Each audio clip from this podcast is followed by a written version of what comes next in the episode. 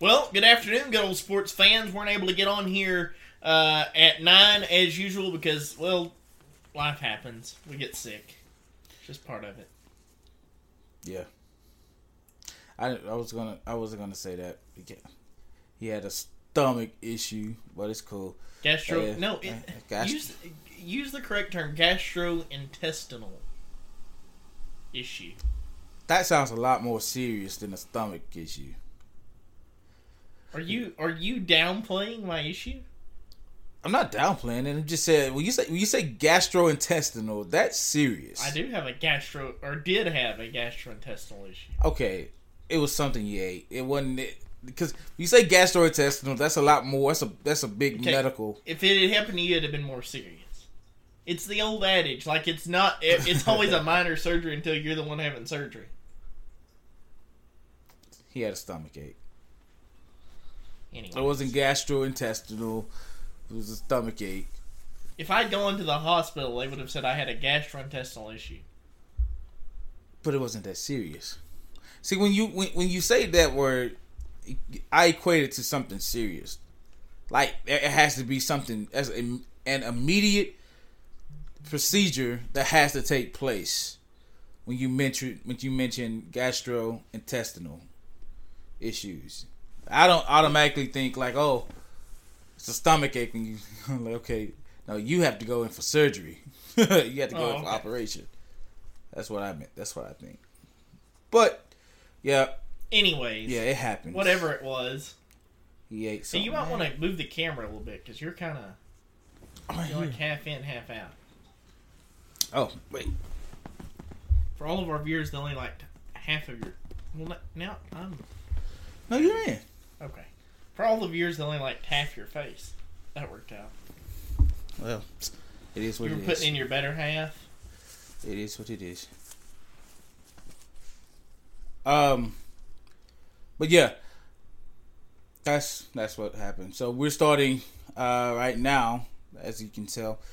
Um, it's been a pretty juicy weekend for sports, man. Very juicy. and and, and uh, kind of capping it off, um, with you know some interesting uh AFC and NFC championship games yesterday. And we'll get to those. Yeah, Because uh, I've got some things. I've got some I- things. I got a lot, but I'm, I'm, I want to. Okay, but let me go ahead and before we we're gonna overreact and everybody's wanna gonna want to crown Patrick Mahomes. That was a now that was a controversial call. No, Yeah, I I thought it was controversial. Uh, well, okay. I, well, I can understand it because you know it's like I told you before the show. When you go back and you watch the video, you slow it down, and then speed it back up to regular speed. Uh, you'll see why it was the right call. And if you if you analyze it, you'll see why it was the right call. It wasn't a bad call. It looked like a bad call. But like, well, his foot wasn't down. Yes, it was. Uh, Okay, exactly, but you had to see it in slow motion. My point is, if that's anybody other than Tom Brady, Patrick Mahomes, and maybe Josh Allen, you're not getting that call. And Aaron okay, and, and eh, eh, okay, you, you may be right. Like, there's And- only a handful of quarterbacks in the league. Now, Joe, Joe Burrow, in my opinion, should be on that tier. I don't think he's there yet. But but I'm saying Well- there's only a handful of guys that get that call. Yeah, well, and and and look at this is the game situation. Any regular season game, you probably don't get that call. Uh, but since it's the AFC Championship, it's heightened just little, just tad But bit. see, I would have had less of an issue if that gets called in the regular season than I did in a playoff game. oh, and I understand, but I, it was it was the right call. It, it- I think Joe Burrow would have got it too had it happened to him. But that's what I'm saying. He's like on that border. Yeah, I, and you, I, I don't agree with the oh, it's Patrick Mahomes. The, because given the situation, it was the right call. Uh, but We'll talk about more. more Yeah, about we'll that, talk about that some, more. I have some things with the NFL as far as officiating has been concerned in the playoffs, anyways. Uh, but let's start off with the NBA. So I want to start off with this question. It's kind of a clickbait question. How good are the Celtics? Because I, I have my doubts. they're good enough, okay, to get by. But I don't think that they're what we thought. Maybe or maybe not. You know, I this but this okay. I'm gonna start. I'm gonna, I'm gonna start here, and I'm gonna say this. It is exactly what I've been saying uh, since the beginning of the year, the beginning of this season. Uh huh. Uh, is that this is crunch time. So the teams that weren't good, the teams that weren't good the first half, you know, that was already kind of written off. Now they're starting, yeah, they're starting to fire up now. And so you know they lost the the Celtics uh, beat the Lakers. Yeah, they bit, they were on a losing streak, On- but they barely beat the Lakers. Yeah, 125 And- well, the Lakers should have beat them, barring a a no call. It was a foul. I looked at the video. I've seen it. Should have been a foul. It was a no call. I, I but- agree but- that but- it should have been a foul. I thought LeBron James's antics were a little bit much, but Well, I mean, he we almost can- had a mental breakdown on the we floor. can uh, we can agree there. Uh, that that wasn't called for, but that I mean, that, okay, that. But you, in I think slightest. LeBron. I think LeBron gets more sympathy a- if he doesn't do that. Well, I, I'm not. I, I don't have any more sympathy for LeBron than I do for the rest of the team because I'm looking at that, and, and yes, it's LeBron James, but I'm looking at that as a play, not just the player. As the play, it should have been called, uh, and that wasn't a fair chance uh, for the Lakers as a team, not LeBron James. And here's the reason why I said that is because the referee association, who whatever they are to the NBA, saw and knew that it was a mistake that was made and it wasn't called. Yeah, they ca- they put out so the NBA puts out reports like Yeah. two minute reports, and they came out and said that should have been a foul. I, Yeah. I don't disagree. I thought it was a foul as soon as I saw it. But what made it the was the way it was was it was LeBron made it theatrical. Uh, but that was a big game for the Lakers. Um, an obvious big game for the Celtics too. But yeah, I just I and what what kind of I don't know.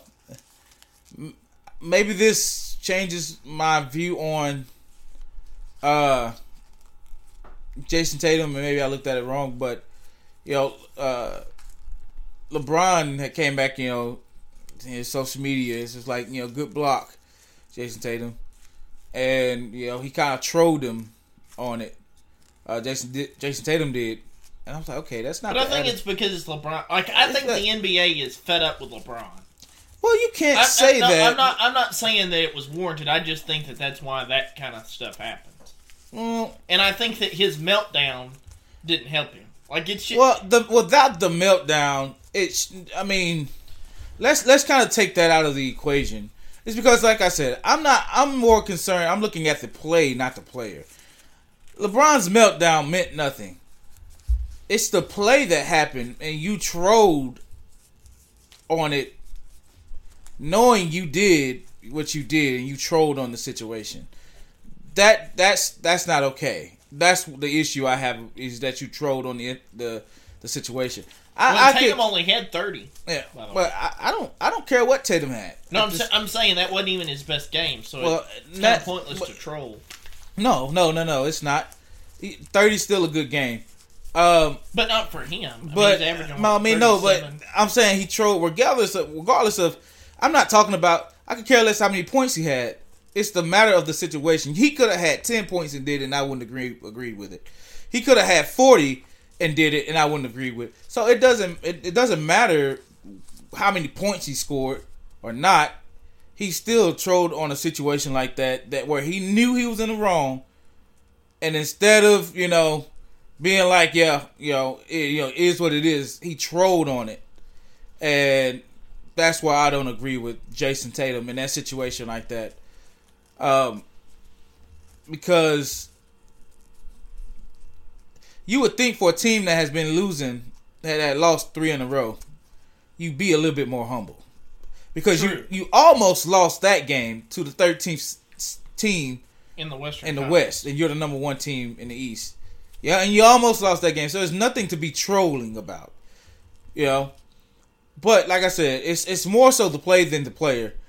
Um, but you know they took it to overtime and they ended up beating the Lakers, and that is what it is. Um, it shouldn't have happened, but it did. But I thought that that said more about Boston. Yeah, Like, I, I didn't it- walk away and go, the Lakers are a better team than I thought. I walked away from that going, Boston's not near as good as I thought. No, yeah, well that too. Um, but it just showed, you know, it's like I said before, the Lakers can hang in there with the top teams, and, and they have beat a couple of the top teams as well. Uh, but they can hang in there with them.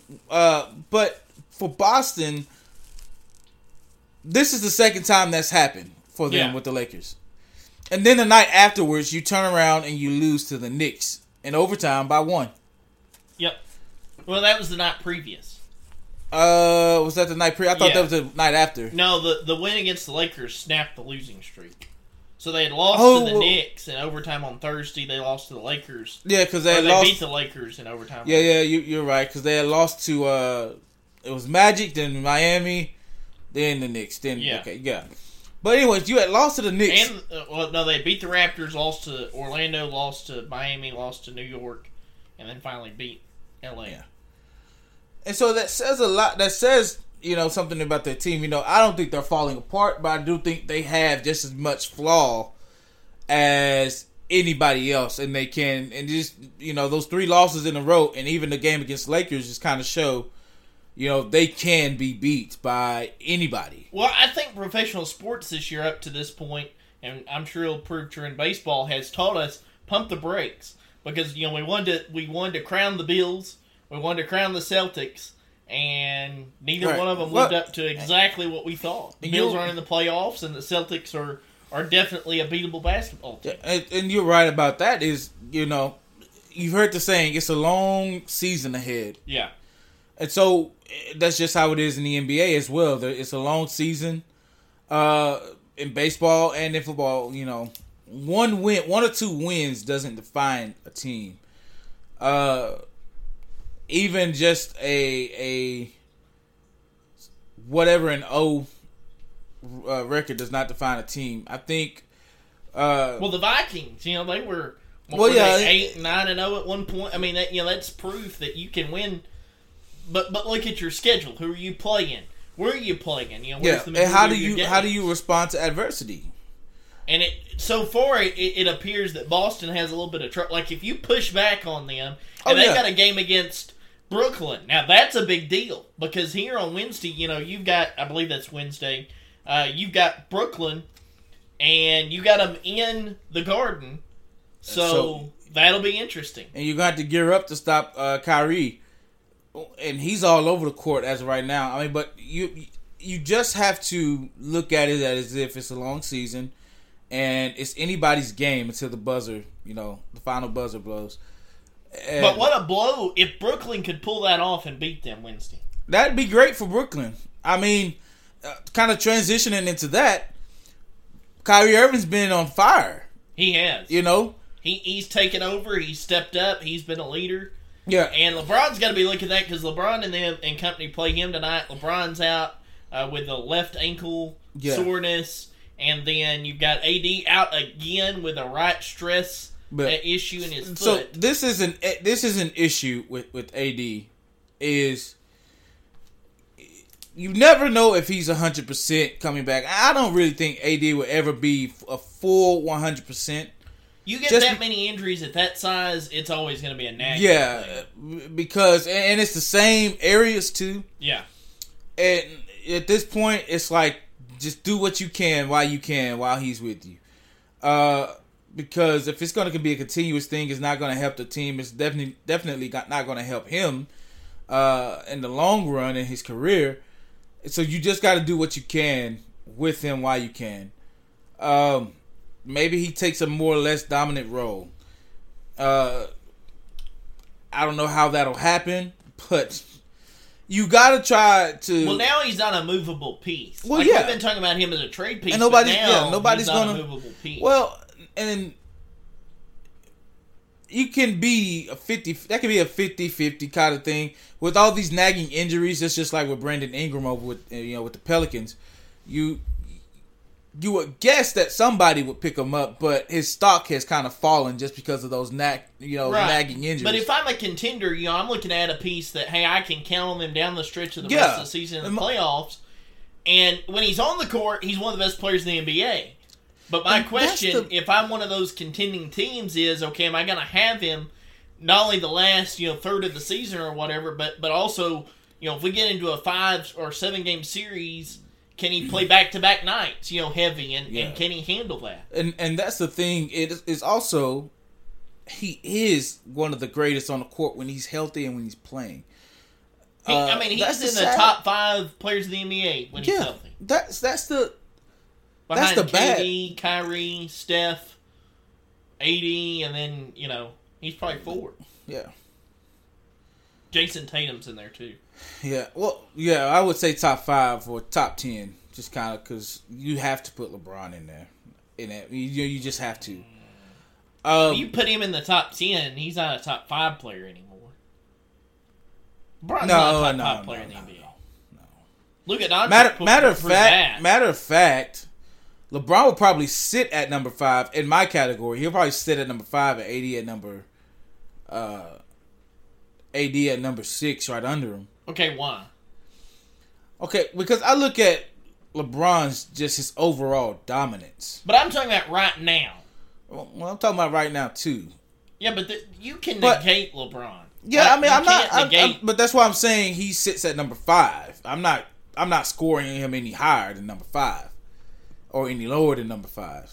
so okay, let me ask you: If AD was healthy all the time, would he be in the five spot? Yes, So you're but- you're basing it more off of health. See, I'm just basing it off Well, of when uh, they're both on the court. and that's what. Well, not just health, but but dominance. Because AD has missed a lot of time, but he's dominant as well. But it's the fact that he's missed a lot of time. Okay, that okay. Now I understand. Yeah. that makes sense. I'm basing it just off of when they both play. Teams have to account for AD. They can let LeBron score 40 and still beat the Lakers. But if AD gets his, that's a problem Yeah. because that means that he's doing other But things. see, that's like why that's why I put just- them, put him in that number six spot because he's right under LeBron as it sits. Now, if LeBron was to take a lesser role, then yeah, he takes that number five or number four spot easily. Yeah, when when LeBron was out, Yeah, now that, but that's what it hinges on, and that's why they're so close together in my in my category. it'd be great PR for him if LeBron was out and he played tonight. Go, yeah, by far. Uh, really, it because then you get a picture of what the team was like you know, when LeBron right. went on that stretch where he didn't play. Right. which would be interesting to me. That team would be interesting. Right, but you know they said you know they brought uh Rui uh Hachimura in. That for, was a great trade. Yeah, but they and they brought him in to kind of play the role of uh AD. Now he's not as big or tall, tall, but he has a solid frame. Yeah, but Uh, that wa- that's going to work out. Yeah, but that's what they brought him in for. So Rui could possibly get a lot more playing time. Him and Max Christie tonight. Uh, you probably see a lot more Dennis Schroeder and Westbrook, Yeah, along with Patrick Beverley. Westbrook's Uh, to have to carry more weight tonight. Yeah, and uh, Thomas Bryant. Yeah. You know, you got to do play.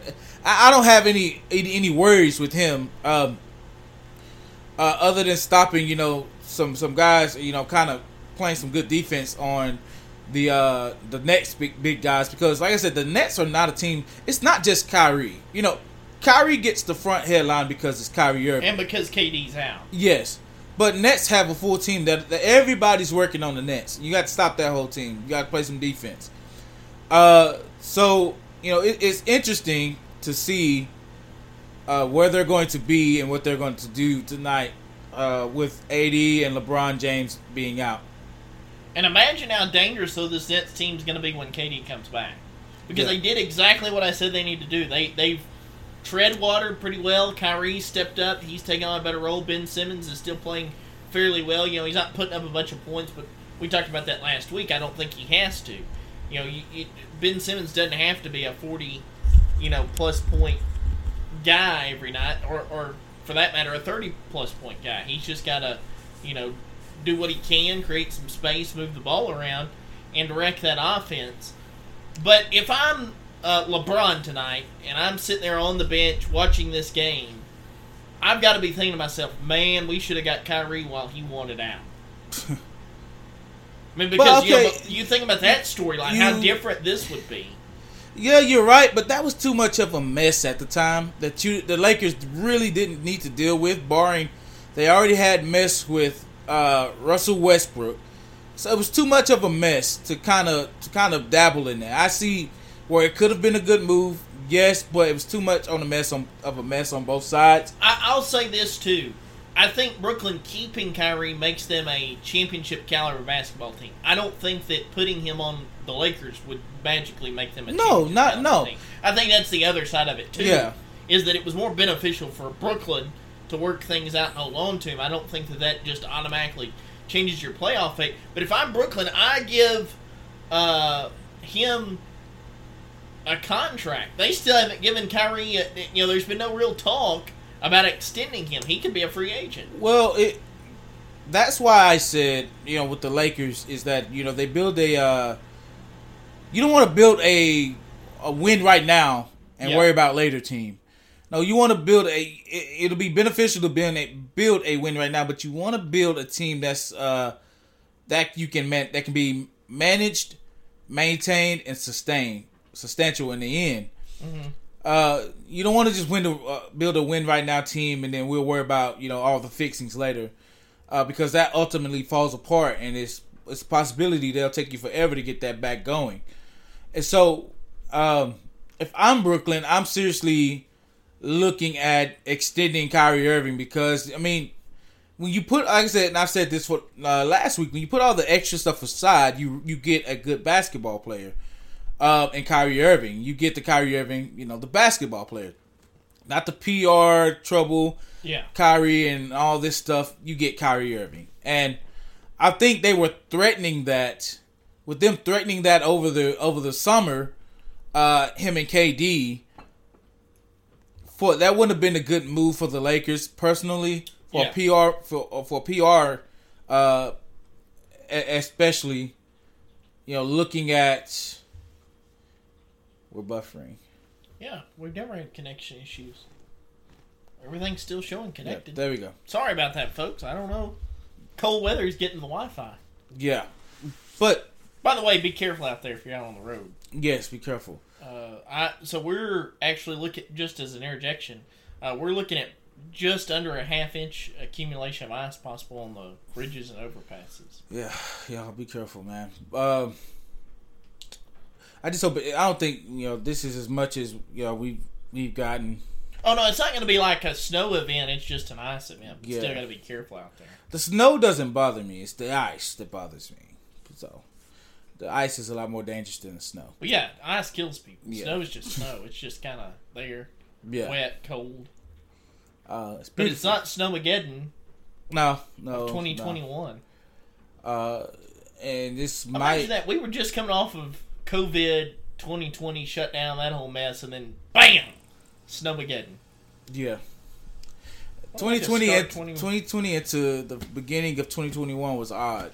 It turned into like one year. We thought it was the start of a new year. No, 2020 just kind of overlapped. For, Yeah. That we went through that weird space. and a, a lot of weird things happened in 2021 too. So, uh, but back to sports. Well, we got said we wanted to interject Yeah, well, we, we got our uh, meteorologist, uh, We should add that segment to the show, the weather segment. the weathers. I'm not. We could get a at the whole. The, the, We take a break from our regularly scheduled sports program to tell you about the weather. uh, me and a friend of mine uh always talk about the weather, and it's it's the difference between up north to down south. Well, there's a big difference, huge difference, Yeah. especially where she lives. It's yeah, I don't know. I it's that's that's just outrageous. And East Texas is different because you never know what you're gonna get. Well, yeah, because we just do whatever we want. Yeah. Yesterday it looked like Seattle and it was humid, and today it's cold, wet. Well, it was humid They're- for they're like the first couple hours of the day. Yeah, And and, then then, it kind of lifted. Then it got cold, and then now you know they're canceling school. So Yeah, that's where we're at. all in 24 hours. It ain't been 48 hours yet. No, But that yeah, that's where we are in East Texas in the weather. But um, back to sports. I think Brooklyn looks at Ky- should look at Kyrie Irving and extend his contract because you get you're getting Kyrie Irving, the basketball player, and it's it, like you said, it benefits them in the long in the long run. Uh, as to where to with the Lakers, it wouldn't benefit them right away. Maybe in in the if they would have got him this year, it would have helped them a little bit. But there was there's too much to be done to that team. well, I, yeah, and then that would be my question: if you do bring in Kyrie Irving, who are you moving? You know, Well, Pat- apparently Pat Bev's still being wanting to be shopped, so he's Well, on the market. I, I think I know who they move. Uh, and it won't be Russ. I I believe it'll be it would have been Russ and uh, Dennis Schroeder.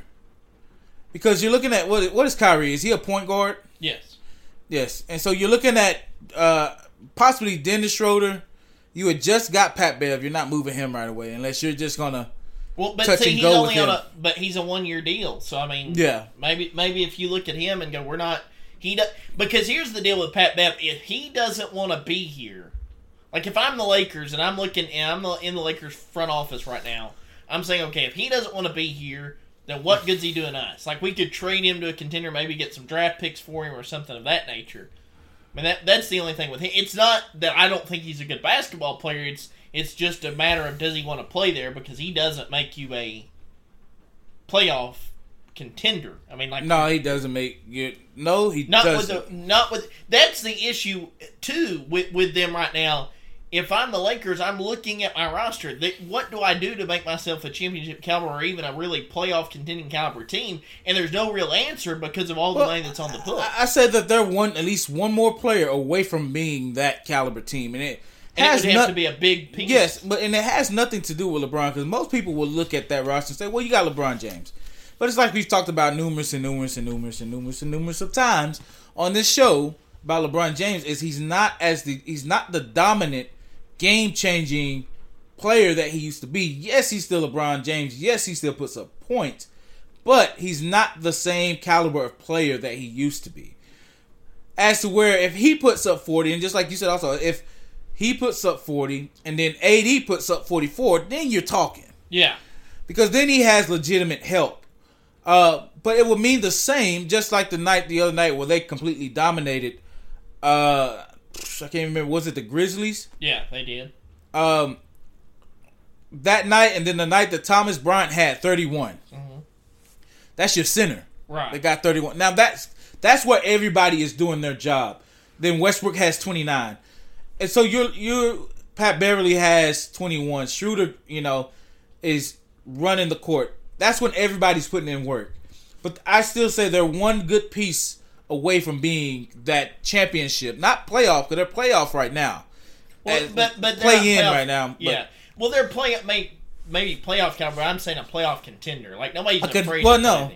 a, contender, yeah, they're one good player away from from from being that team, and I think the ad of Rui uh kind of staples that for next season. And I I, don't think so. Yeah, I think that was a good. I don't know what they'll do next season or who who's gonna stay, who's gonna go, or be moved around just to get whoever. But I do say that they're one player uh away from uh for being contenders in the in the uh playoffs, and then um that also helps with them ra- uh, adding Rui to their to the roster.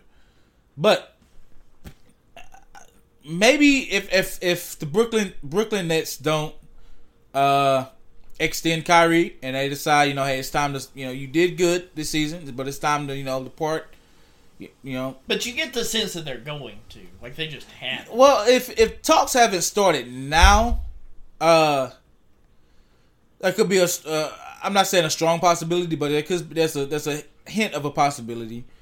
Um, maybe they're just waiting on something specific. You know, maybe they're waiting. Well, they may be looking at going, listen, we're in the middle of a push for the number one spot Right, conference. right, and so it's not time to talk. Make have those kind of talks. Right. Uh, maybe they're waiting till playoffs, you know, or after playoffs or off season. I mean, you, you never know. But say they don't, then I think Kyrie is a good pickup for the Lakers. I think that's something you seriously. Kyrie, you could put him on several teams right now and make them contend. oh, for sure. Now, I really think he'd be a better fit for the Mavericks than for the Lakers because yes, we've been begging for Mark Cuban to get somebody to play in because he's a he's a shooter. He can shoot. That's what. But the Lakers, okay. shooter. Now, the reason why I say Kyrie is the Lakers, and me and my brother was uh, talking about that uh, yesterday too. Is that the Lakers need some another uh, someone the liking of Danny Green or Derek Fisher or uh, Robert Horry, um, you know the guys that you know that are on the court that court that you know if I pass this ball, the ball to this guy and he's on the outside perimeter, uh, then he's gonna make this shot. Yeah. You know, Derek Fisher was uh, reliable for that. You know, that reliable guy for the Lakers. That was his niche. yes, and then Robert Horry, uh, Danny Green was that, and so But but we're seeing less and less in that uh, in the NBA too. yeah, Where And I- that you know because there there was a sector in time where that was like a position in and of itself. I'm gonna sit out here on the perimeter. I'm gonna wait for a you know corner pass. I'm gonna get my my threes, and and yes, we're seeing a preponderance of threes or an abundance of them, but we're not seeing that particular shot. Yeah, well, no, you're right about that. Now, another one is I say the only one out there that's like that is Seth Curry. Yeah, and Seth Curry may be on the. I mean, like Yeah, he, he, yeah, him. yeah. So he could be. I mean, he's not a top player like his brother, but he's still a good key piece. He, he is. He's an a great middling player. That's Yes. why I, I still to this day don't understand that deal with Dallas. Yeah, You know, because as, you as to why you would trade him away. Yeah, because now you need him. Uh, but yeah, uh, Seth Curry is the, the the closest you get to that type of player. Uh, you just you're right. You don't see it that that much. Some teams have him, uh, and, and Brooklyn has one in him, but some teams don't. You know, and, and it shows. But the Lakers need one. Uh, Kyrie will be good as far as just moving the ball and just getting shots wherever on the court. That's great, but you need a guy that's that's reliable on the three pointer. Uh, just because Le- LeBron can't do it consistently like he used to. Uh, AD can't. Nobody on that team. Well, AD could if he would stay healthy. That's the thing. But nobody on that team, as far as I see right now, is that type of player. But also, they did get Lonnie Walker back uh, against the Celtics, and he played a good. You know, He did. That was a good, that was a, that was another him. good. That was a good. Uh, you know, comeback for them, for him, and for a piece for the, the Lakers to have. Still waiting on Austin Reaves, um, but yeah, man, the, the, the Lakers are in a position to be able to win, possibly maybe next year. Uh, Possibly. I, I think we're going to have to see what chips fall between now and the trade deadline and who's available in free agency. Uh, you know, do you move on from LeBron? How do you handle AD and his inability to be on the court more consistently? A lot of interesting, you know, storylines that not only affect the Lakers, but in my mind affect a lot of the NBA because you know you you've got some some teams right now that would probably be in the market for some of those guys. Yeah. Yeah, Like if you I- opened it up today and said, you know, fire sale, everybody I- I but don't LeBron. wanna- yeah. I don't want to see Russ go because I've kind of taken a liking to Russ. However, I do think that LeBron should be evaluated. Uh, Well, I've been saying that. Because here's it's just like I just said. He's not the you don't necessarily need him. He could be a leader on that team. But if you're going to keep him, he has to take a lesser role. You have to get these other players not time to shine, but these time to mesh without you being on the court. You And have play to play hard. Yes. know. get get that Act- tough mentality in there. Yeah, to get a win without LeBron Yep.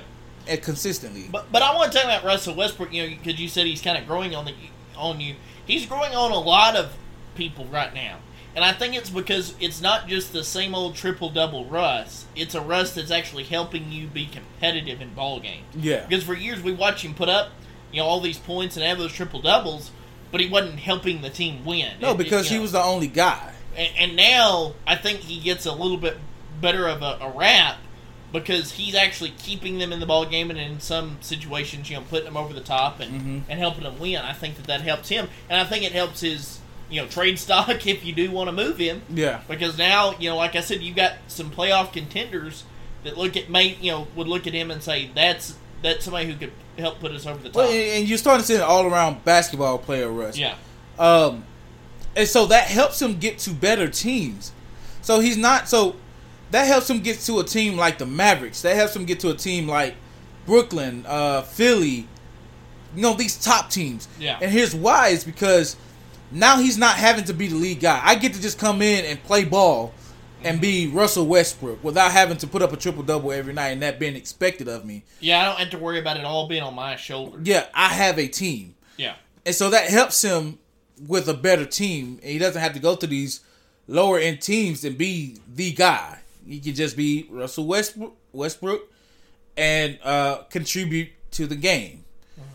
Uh, but that's why you know he's he's he's growing on me. You know, um, as a player. Oh, and don't don't do that. Don't do that. Get all warm and fuzzy. But you know he's, it. he's he's he's growing on me as a player. So are you gonna come in here and cry the day that they trade him? I'm gonna be upset. Like bye bye Miss American Pie. I, I'm I am going to be upset. I'm not going to lie to you you gonna because drive your Chevy to the levee? But the levee. that's an be dry. insanely long song, by the way. It's a great song. though. Uh, it's, good, but it's but it's, it's too long, man. It's one of those songs that I kind of like. It's always in my subconscious, but I kind of forget about. You know, it's like one of those songs that's just always in the back of my brain, Well- and then I'll hear it. I'm like, oh, that's a great song. yeah, I have it on my playlist too. That's the crazy part. Uh, great. Song. but it is a good song. I, I'll give you that much. But it's just too long, man. If they would have like dialed it down just like two But he had to tell the two- whole story. I get know that. what the song's about, yeah, right? it's just about, about Buddy Holly. Yep, the day that his plane crashed. Yeah. You, okay, interesting fact.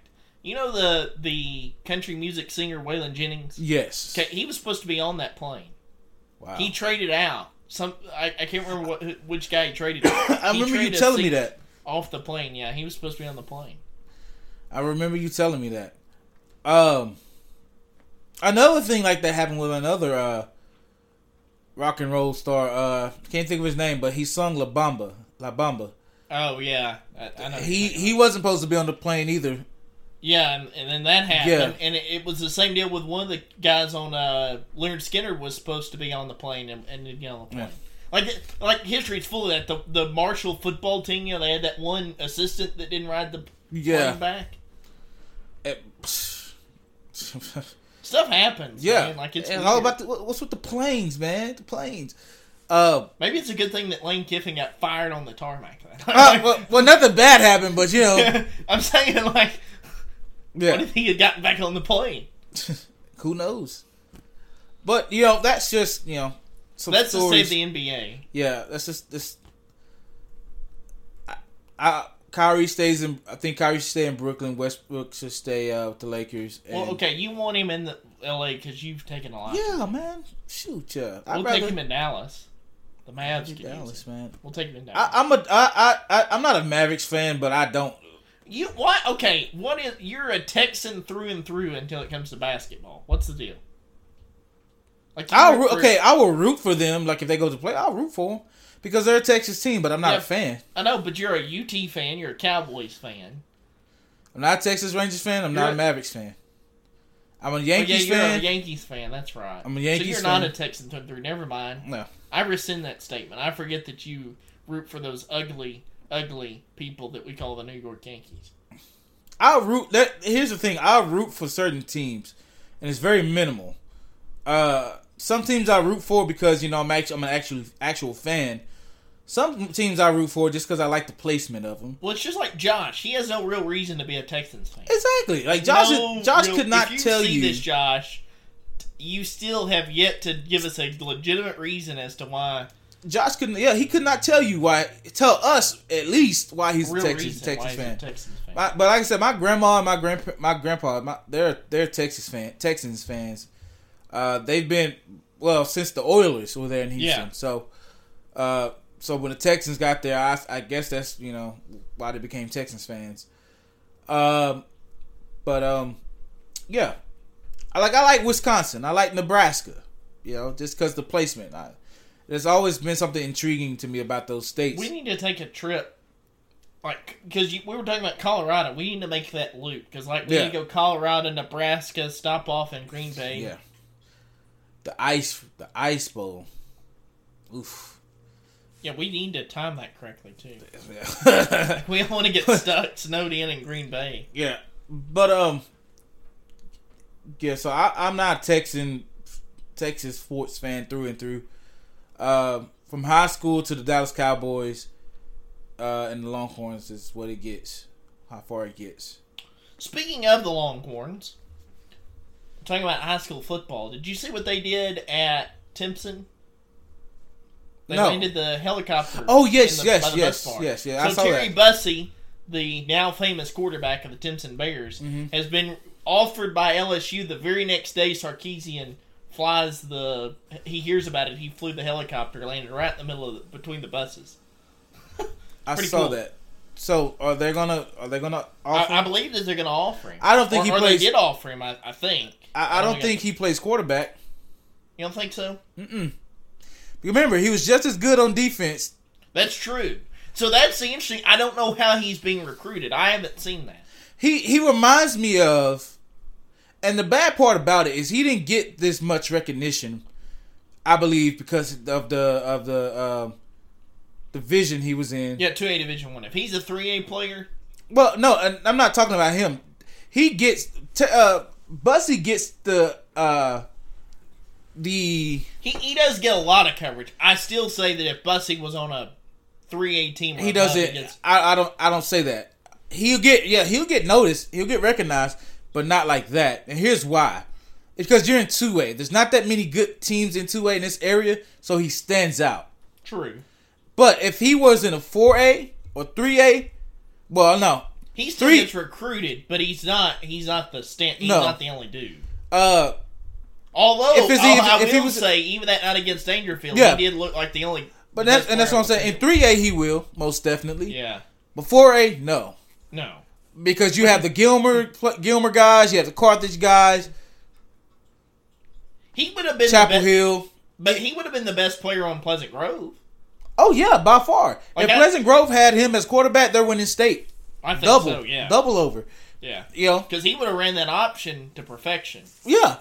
I, I mean, but and but with two way, I, I don't see anybody else uh touching no, him. There wasn't an athlete. Cl- even No. the even the playoff game they lost Yeah. the state semifinal. It wasn't because he didn't show out. Yeah, but here's what I liken him to, and this this is why I say in four A he wouldn't get as much attention.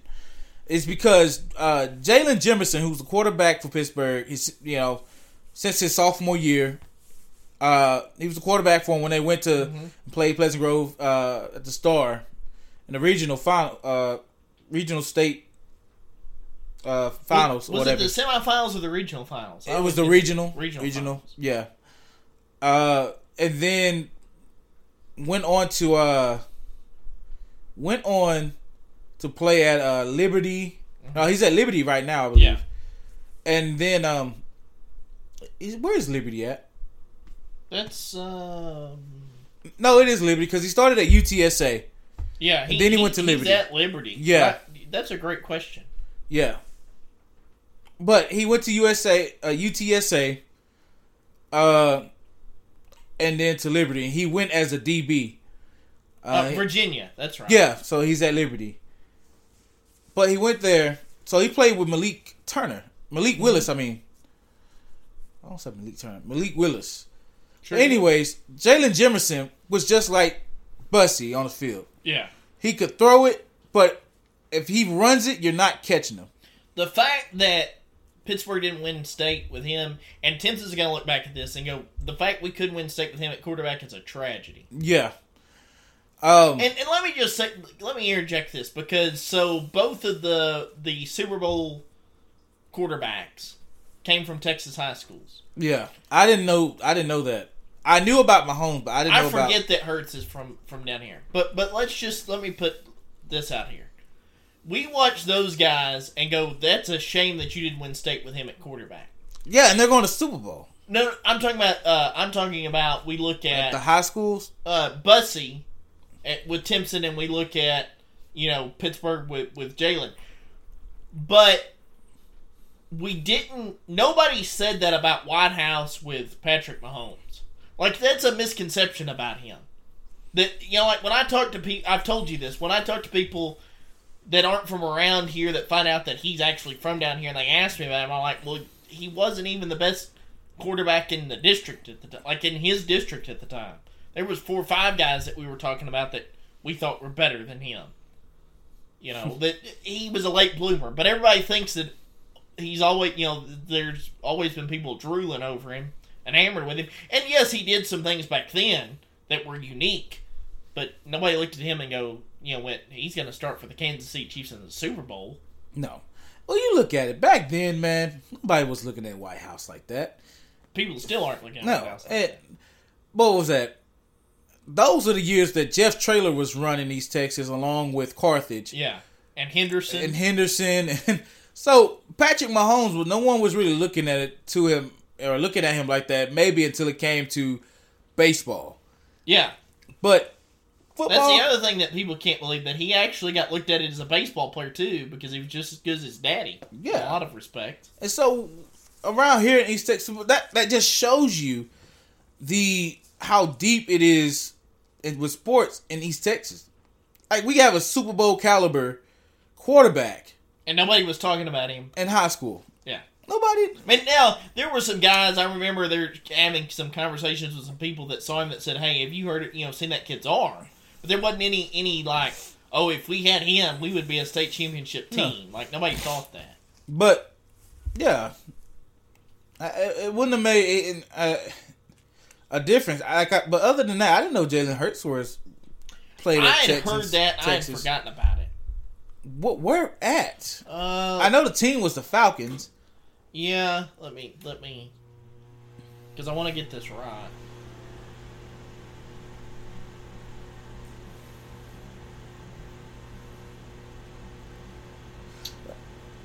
See, I'm look. I'm pulling up the high school here.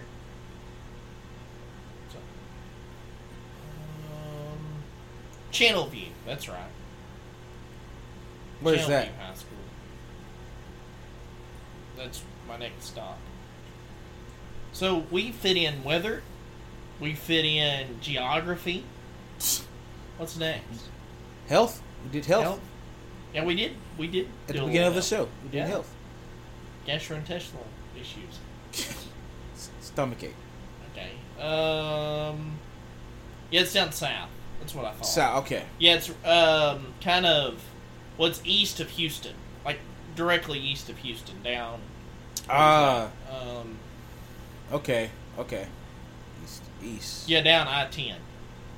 So you go like if you're in Houston, you go straight down I ten, you hit Channelview.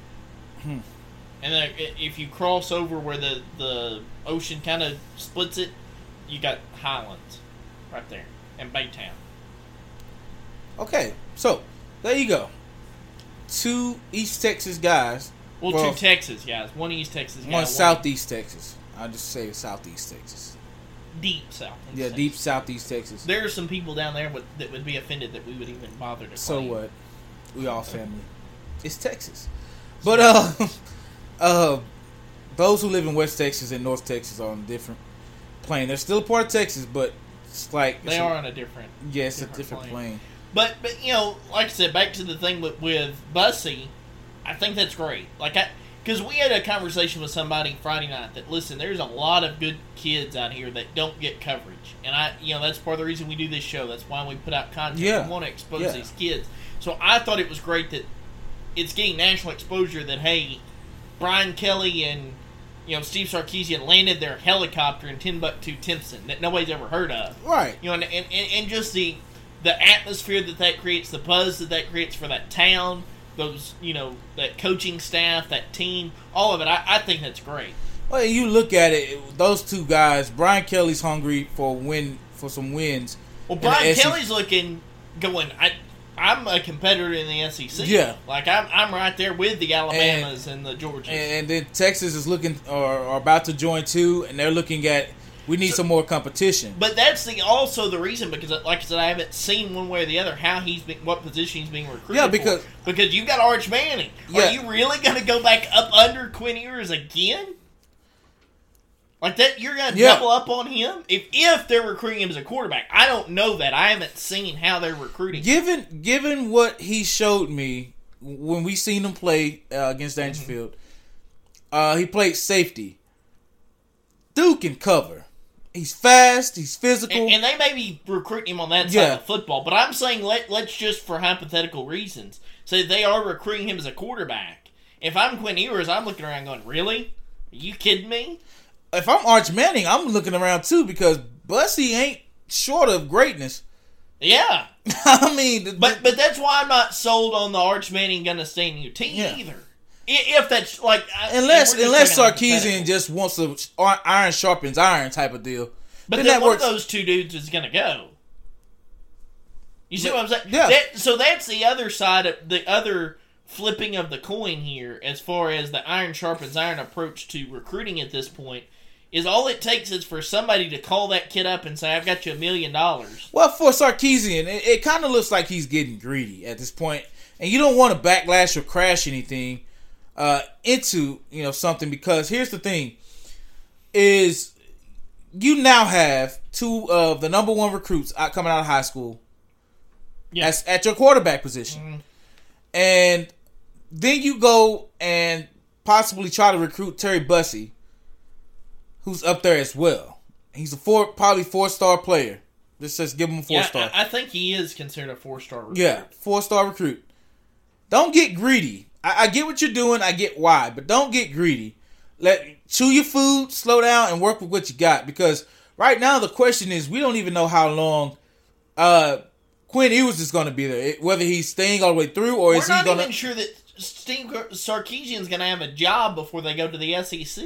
Well, that too. So if you Because I go back to, I mean, he's making all these moves like he's going to be there forever, but just because you almost beat Alabama doesn't secure your Yeah, job. no, no, that because doesn't you got to look the bigger.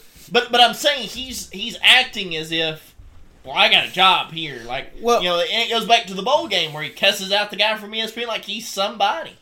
Well, if you do that, you gotta look at it now. They're going to the SEC, so they they got to consistently play Alabama in the rest of the game. Yeah, have fun. Yeah, so it's not just about beating one team; it's about beating uh, the other six as well. And so you you can't just load up and load up and load up. You can't get greedy with it. I get, like I said, I, I get why you know you want you want the top players, but unless you're recruiting him on the defensive side of the ball, there's no reason for him to be. Now, eh, he, you could put him at receiver. You know, he- Yeah, you could. because he's just an athlete. You know, He, he really is. you can put him anywhere on the field and he'll play. But if you recruit him at quarterback, there's no need for him at mm-hmm. Texas. There's, there's no room. There's no need. There's no no need and no, and no room. You, you just you, you can't afford to to do that to a to a player coming out of high school. Two of them at least. You just can't. So you're either gonna you're gonna you're gonna keep Arch Manning and Quinn Ewers, uh, I don't know. or I, let I really Arch think, Manning go and keep Terry Bussey. No, I think I think Quinn Ewers is the odd man out. Like I don't. I don't know, man. problem. I'm kind of feeling like Quinn Ewers is the odd man out. I just said Quinn Ewers. Oh, oh, I'm sorry. I'm thinking Arch Manning. You think Arch Manning's the odd man out? No, I think Quinn Ewers is. Yeah. No, I, I really do. I think I think Quinn Ewers is the odd guy out. I Yeah. think he bit off more than he could chew, leaving his senior year Yeah. going to Ohio State, and I think he's going to be one of those guys who got caught up in the the hustle and bustle of the transfer mm. portal and the NIL The stuff. and the glam. Yeah, Because by the new rule, this is the if he enter it enter it again, that's he the only time. to. That would be his second time. Oh, So. I, I would I would want to know okay are those players grandfathered in did it take effect now or would they consider that his second time because if that's true and he tried to leave he's sitting out a season Yeah. Man, I, I but you think about it, Quinn Ewers was the poster boy for the NIL deal. yeah he He's- got it all started Yeah. Because It- he was the first player to leave and say it was about the money Yeah. like he he flat said it was about the money Quinn Ewers I never thought about it till now. He he's the poster boy. He was the poster boy for the NIL deal. but he was the poster boy for why I said this is dumb like this isn't gonna work Yeah. And he didn't handle it the right way. Uh you know, he just didn't. And I think everybody knew that. but I think it would be kind of funny in some aspects if he's the odd guy out I mean you know He's a good Because- quarterback, don't get me wrong. But are we talking about him differently if he beats Alabama? That's the other side of this. Like if he doesn't have to leave that game with his shoulder injury, if he doesn't and leave, he, and then he drives down there and they beat Alabama, I think they view Quinn Ewers differently? Or does it go back to what I'm trying to say about that football game, and that is that was early in the season. You tried to hang your hat on that game, and then you got showed up a Yeah. couple of times in the Big Twelve. Yeah, I think I think both. I Uh, think it's kind of a mixture. yeah, uh, because Quinn Ewers is a good quarterback. Don't get me wrong; he is a very good quarterback. I think if he would have played and stayed in against Alabama, they beat them by a touchdown or two easily. Possibly, yeah. Um, but also, it's like we talked about as well, is they that that game kind of set the tone for both of those team seasons. We thought it was going to end up good for uh, Texas, like, oh man, they just beat Alabama, they can beat anybody, and you know, Yeah. and that wasn't the case, um, because no one saw TCU sneaking up, uh, happening, and and then on top of that, you have Alabama looking at that game, and my uh, theory and uh, opinion on them came out to be correct. They were not disciplined. I think that was the big part of Alabama's. It wasn't that they weren't athletic; they didn't have as many athletic ath- ath- athletes on the offensive side, or period, really, as they used to have in the past. They weren't as athletic as what they used to be, and then on top of that, they had disciplinary problems. Speaking of Alabama, just I wanted to throw this out here. This is why I'm a big Nick Saban guy. So there was a leaked video of him recruiting a kid via Skype, Zoom, whatever it was, and uh, you know somebody videoed it. Of course, it's, it's out there now for people to watch. And so he's going through his spill. He said, number one, we've been in more national championship games than anybody. He said, number, you know, in the last decade or whatever it is, he spout, spouts out all, all those numbers. He said, then number two, these other schools are going to tell you, well, if you go to Alabama, you might not start. He said, that's not true. We're very competitive. You could beat out my start starting whatever. He said, but, he said, what does that say about them? He said, if they tell you you're automatically a starter, but if you went to Alabama, you'd have to compete for a job. He said, how bad does that make them look? I mean, he went all savage. I was like, he said, how, you know, he said that. He has a very good. He said that indicates that that's a losing program. Yeah. he has a goodness the wind. Yeah, the wind's starting to. But he has a very good point, and I really never really thought about it because you would want to go to something where iron sharpens sharpens Yeah, iron. like where you have to compete for Yeah. the job. yeah, you don't want a job given to you and you suck at it because the team sucks too. Right, yeah, because you can't win. Or not, you- not necessarily that you suck, but the team sucks, and so you're the only guy out there that's any good. know? Right.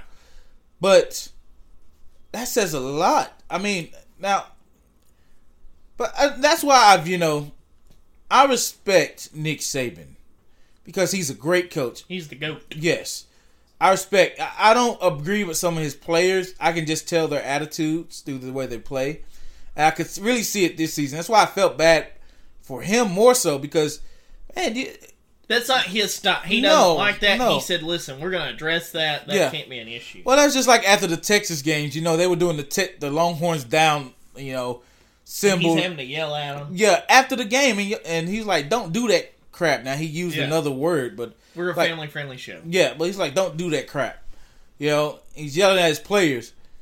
That right there alone told me Alabama is going to. Ha- they're not going to have a losing season, but they're not going to get back to the national championship. Yeah, Um, and it didn't happen. You know, I still argue they should have been a playoff. They should have been a playoffs, but I don't think they would have gotten back to a natty. Uh, just because they couldn't stay disciplined, they couldn't play disciplined ball. True. You know, They, they did have some issues. yeah, for sure.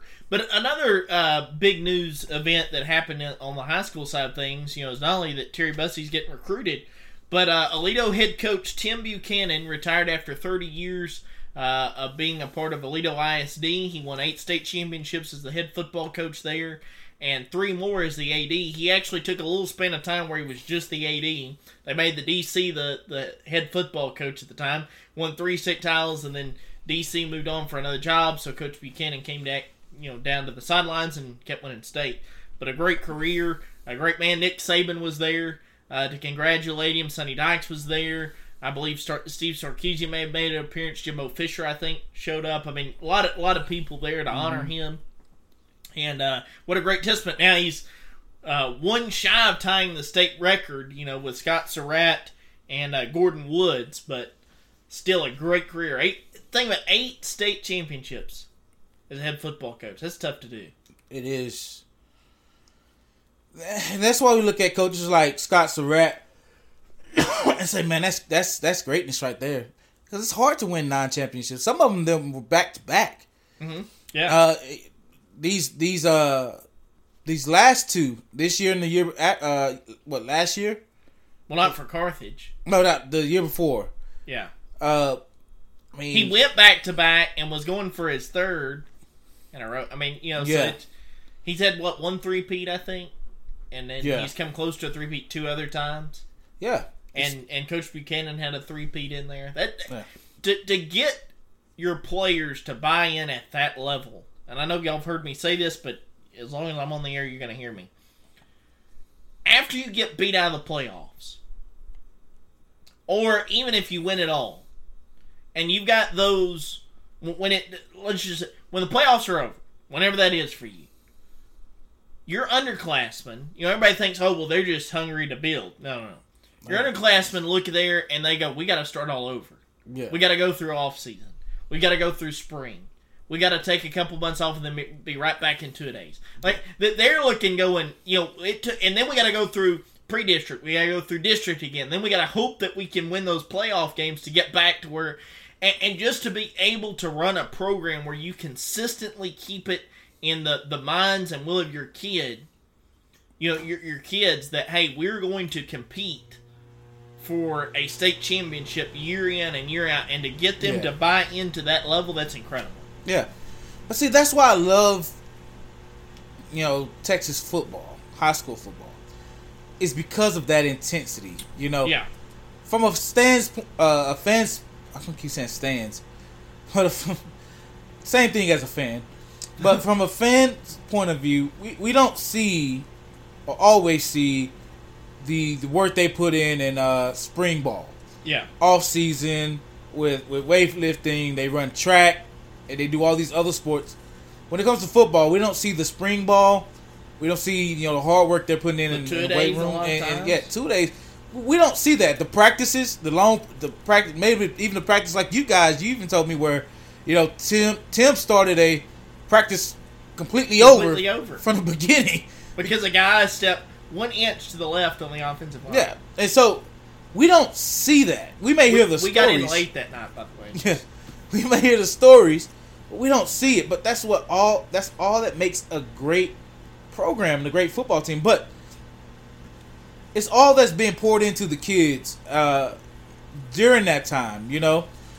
And when you talk about Carthage, uh, at programs like Carthage with Scott Surratt and then Aledo, uh, Duncanville, Allen, all those kind of these top programs in Texas. Well, I think okay. So you, it's funny you bring up Allen. I think Allen shows how hard it is to maintain that. Because Yeah. the last couple of years, They've they've Al- Allen hasn't been the Allen Yeah. that used to.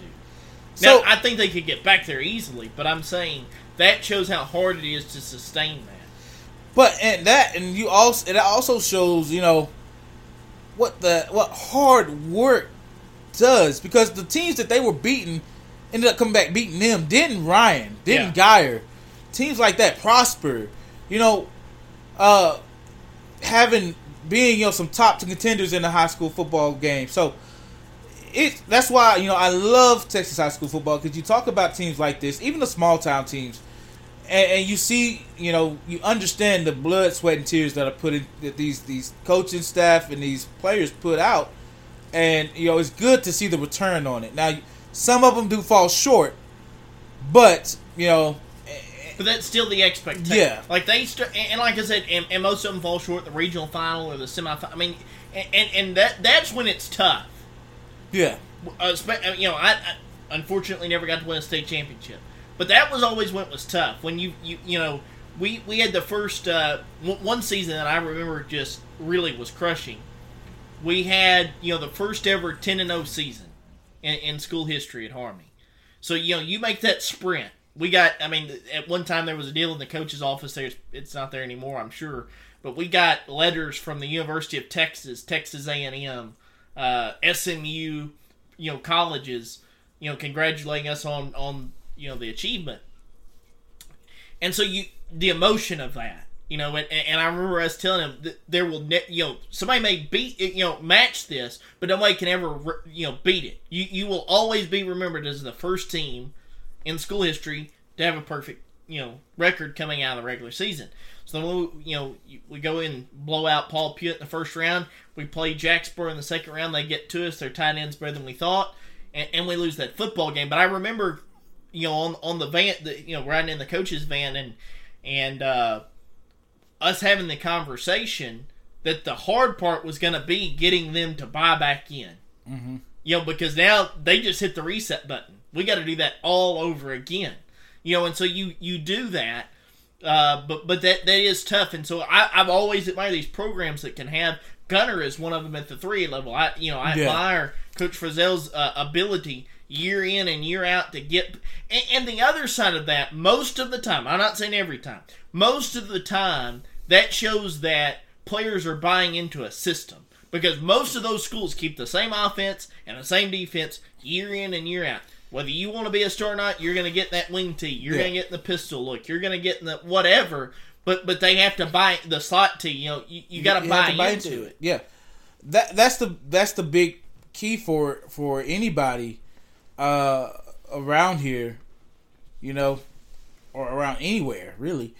Yeah, we talked a lot about it, you know, regarding Pittsburg. You know, it's it's important that those players buy into what Abrams trying to do. But the, okay, and, and then we're we got to move on to the NFL after this. But I, I want to say this: the problem there is you have to win. Like if they're gonna buy into it, they need to see. Win. Now I, you know, I, I thought after that first season, I thought you just build off of that. For whatever reason, that didn't happen at all. Not only did you not build off of it, I mean, you just completely missed the boat. You know, the, the the saying going into the season was, you know, the ship left and it hadn't come back yet. Well, no, it came back and it crashed uh, very quickly, and and so I think that that's on the opposite. You know, so we're talking about these teams with sustained success, but I think that that is on the opposite end of the spectrum because it shows how hard it is to take a team that hasn't won in quite some time and get them to buy back in. I think that's why those jobs are t- so tough. Yeah.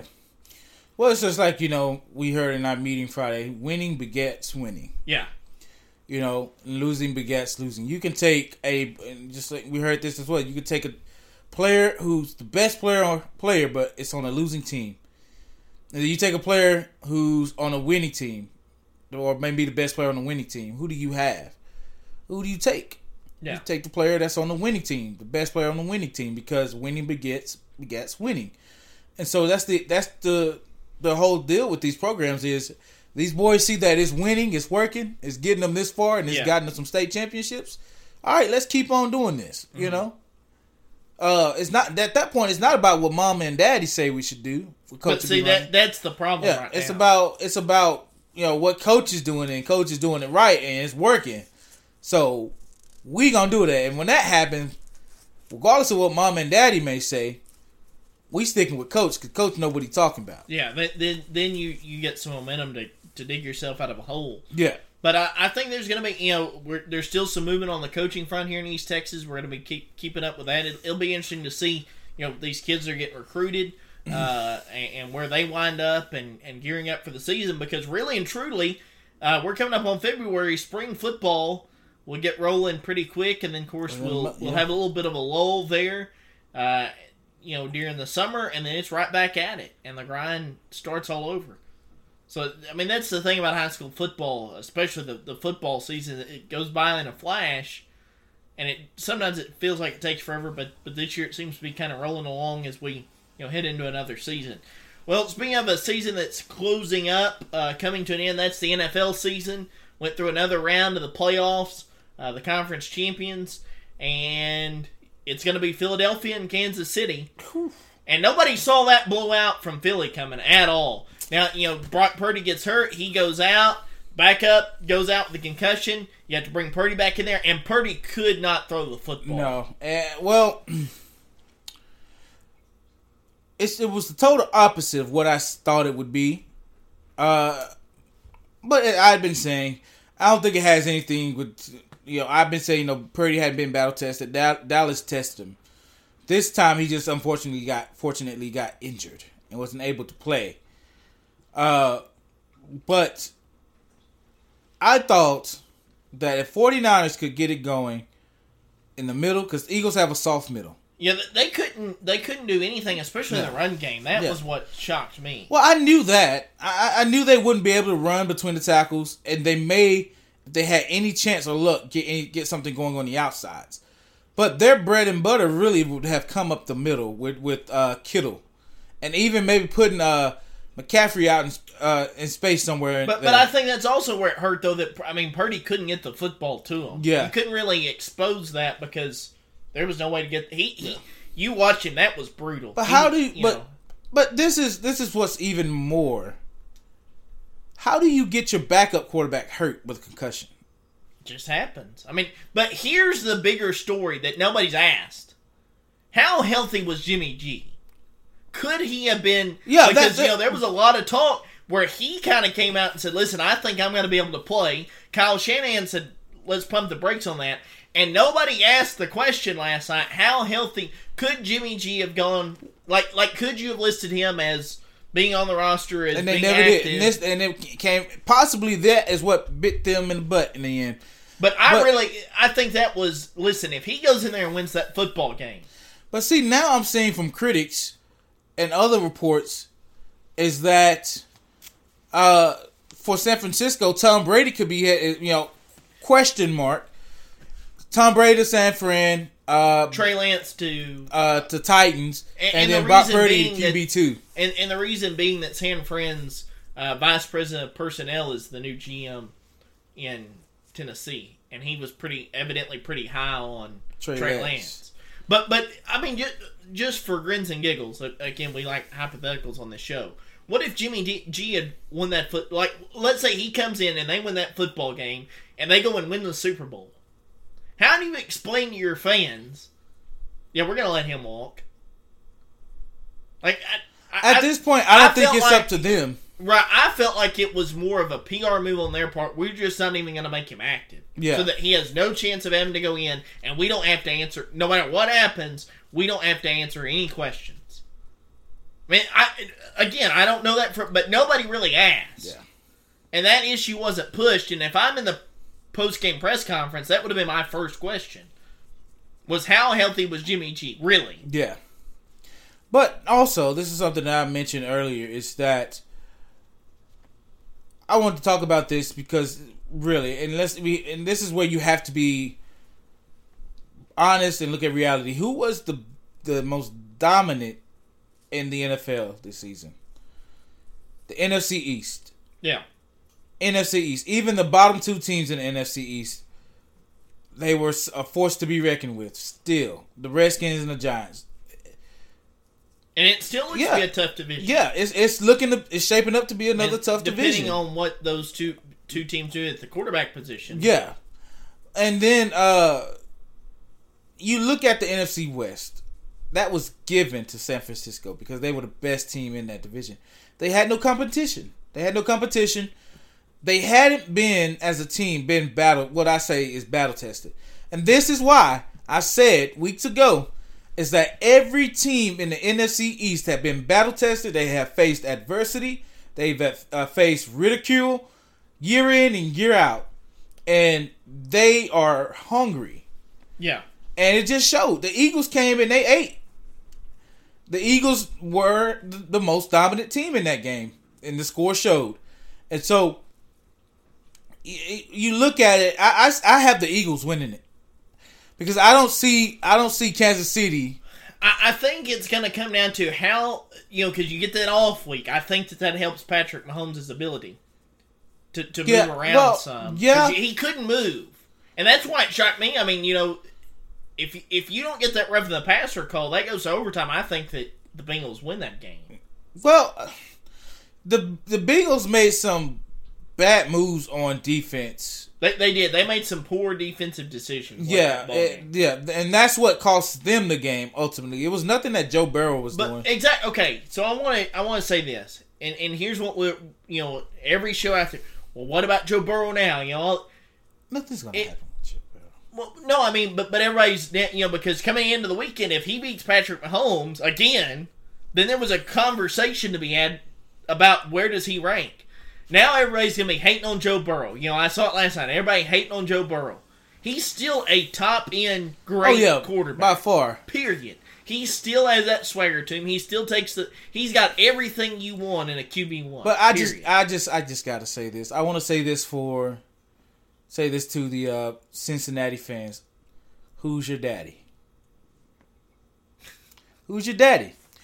I, I, I told you this last night when that when I told when they won. I said I had tossed it up in the air, just was letting it float, and it caught wind. It. I said, I said this may be the year that Patrick Mahomes beats Joe Burrow. That they beat him, yeah, and, and, he it happened. did. He pulled it off. Yeah. but but I think the key to the Super Bowl game is going to be just how healthy can he get. Like, Yeah. I, I want to see you know how that ankle does with a week's That- rest. yeah, and that was you know watching that game last night in the fourth quarter, and you know they panned in on it a, quite a few times. Is how tender he was moving on that ankle. Yeah. and that you know was a concern on whether or not he'll be able to drive them down there to win. Mm-hmm. But that shows the competitiveness of uh, Patrick Mahomes. And, you know, he put it all on his shoulders, and he ran for that first down. And you know, a lot of people especially the Bengals fans, will argue that call. Uh, even the coach had argued it and said, you know, he flopped. Like like I said, I thought in the moment. Now I know I know you saw it down. It, it looks like they made the Yeah. right call. But in the bang bang moment, I don't make that call if I'm that official. Not in that situation. Because it was a hard call to, fu- you know, That, that's a hard call. to couldn't tell if his foot was already down or. Yeah, in the mo- like I said, why not work it out? Because if you you watch the still frame of it, yeah, he probably made the right call. But in the moment, I didn't like the call. I don't think you need to make that call. It's a playoff game, and that's been my issue with the playoffs thus far.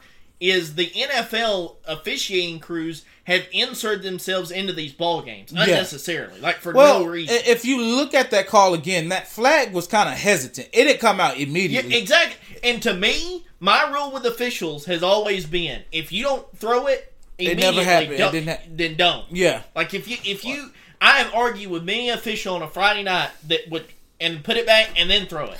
And Well, I'm like, I- you got talked into that. I'm guessing, and I, I'm really guessing, he looked at the judge on that uh, and was like, was it, you know, I because think from. he, from from what I saw, I think he looked to the far side. Yeah. But the problem I have with that, and here here's and this is my issue with officiating in Ger- at all levels, high school, college, and and pros. The far side Didn't it. should not make any call Yeah. like that. There's no way that he clearly saw that. yeah. I think if that game is anywhere but Kansas City, I don't think that that call gets made. And I think because there was there was some talk going into that game that hey, listen, there's you're going to start hearing uh, that next year those championship games are going to be at neutral sites, the AFC and the NFC. I don't like that, but I think that that's going to make a case for why you should do that. Because Okay. I think if you're in Cincinnati or you're in you know a neutral site, I don't think that he makes Because the fan the fan base doesn't determine. You right, you're not even- gauging what's going on, but you can see anytime that a, a, an official hesitates to make a call, and it's this way in basketball. Anytime that they they hesitate, they're gauging in their brain the reaction, Mhm. and and you can't, especially in a playoff game with the Super Bowl on the line, a Well- chance for Joe Burrow to get the football back and go to overtime. You, you can't make that call. Not bang bang. Like I said, it might not be Well, the right call in yeah. the, the the literal sense of the way it's written. But in the moment, I didn't like. The I. I, I, well, and I think you know there was hesitant hesitation. I believe there was, and I believe there they were ga- they were gauging the reaction to it, and he decided to throw it. and but I still I- go I- back to what I said about the at the beginning of the show, and I know you don't. Say, I still say if that's not Patrick Mahomes, Josh Allen, Tom Brady, Aaron Rodgers, and maybe Joe Burrow, I don't think. And it's not a playoff game, then it it probably doesn't. Get, if it was a regular season game, game, But if that the happens to likelihood- Brock Purdy, I don't think he gets that call. yeah, he does. Mm, I, I think he does. I, I don't know. I do. I, I believe he does, and here's why: is because he's a quarterback. You look at it at the links they're going to protect these quarterbacks now, regardless so, of who it so is. you're saying that it's reached a point in the NFL. So your opinion is it's reached a point in the NFL. It doesn't matter who the Yeah, quarterback is. because shoot, man, look at if that was the case, all them times Tom Brady was getting hit by Dallas and then he called one flag. So I'm that's what I'm saying. It's no longer about who who it is. Tom Brady got hit plenty of times Well, but I also will say I think part of the reason he didn't get those calls is that offensive line was just so atrocious. Like there Yeah, was no but- way for the officials to cover that up. yeah, but Like, I was just other so than that, bad. but he was still getting hit. Oh, he was still getting hit. But I think I Any other given Sunday, there have been flags all over that field. That's true. But I, I do think, like I said, I thought part of the things that hurt him there, even though that game was in Tampa Bay, was that everybody and their blind grandmother knew how bad that offensive line Yeah. was. That he was just getting eat up. Yeah, but but still, that it's Tom Brady we're talking about, and that's the reason why I say at this point it doesn't matter who it is. Uh, Brock Purdy, Dak Prescott, whoever you you name it, they're getting the call. And here's why: is because even though there was hesitation and he may have gauged the reaction to it, it ended up being the right call. Patrick Mahomes' foot down was down. If you look at from look at it from the back view, his foot was out of bounds, and the the linebacker at the time was in pursuit of him, and he did push him like that. And that's what called. They were both going still relative, going full speed relatively. And had he not have touched him, Patrick Mahomes, just probably would have ran into that bench. They called him, and then the game goes on. You know, he's out of bounds. The game goes on. But it's the fact that he pursued him out of bounds and, and pushed him. That's what, while he was already out of bounds, foot, feet down, and everything. That's what gauged that call. Because the guy that's the front judge may not have seen it because of everybody that was in front of Patrick Mahomes like this. Mm-hmm. But the guy that was on the back end probably saw it. That's why I say you had to look at it from the back because you clearly see his foot had already touched out of bounds.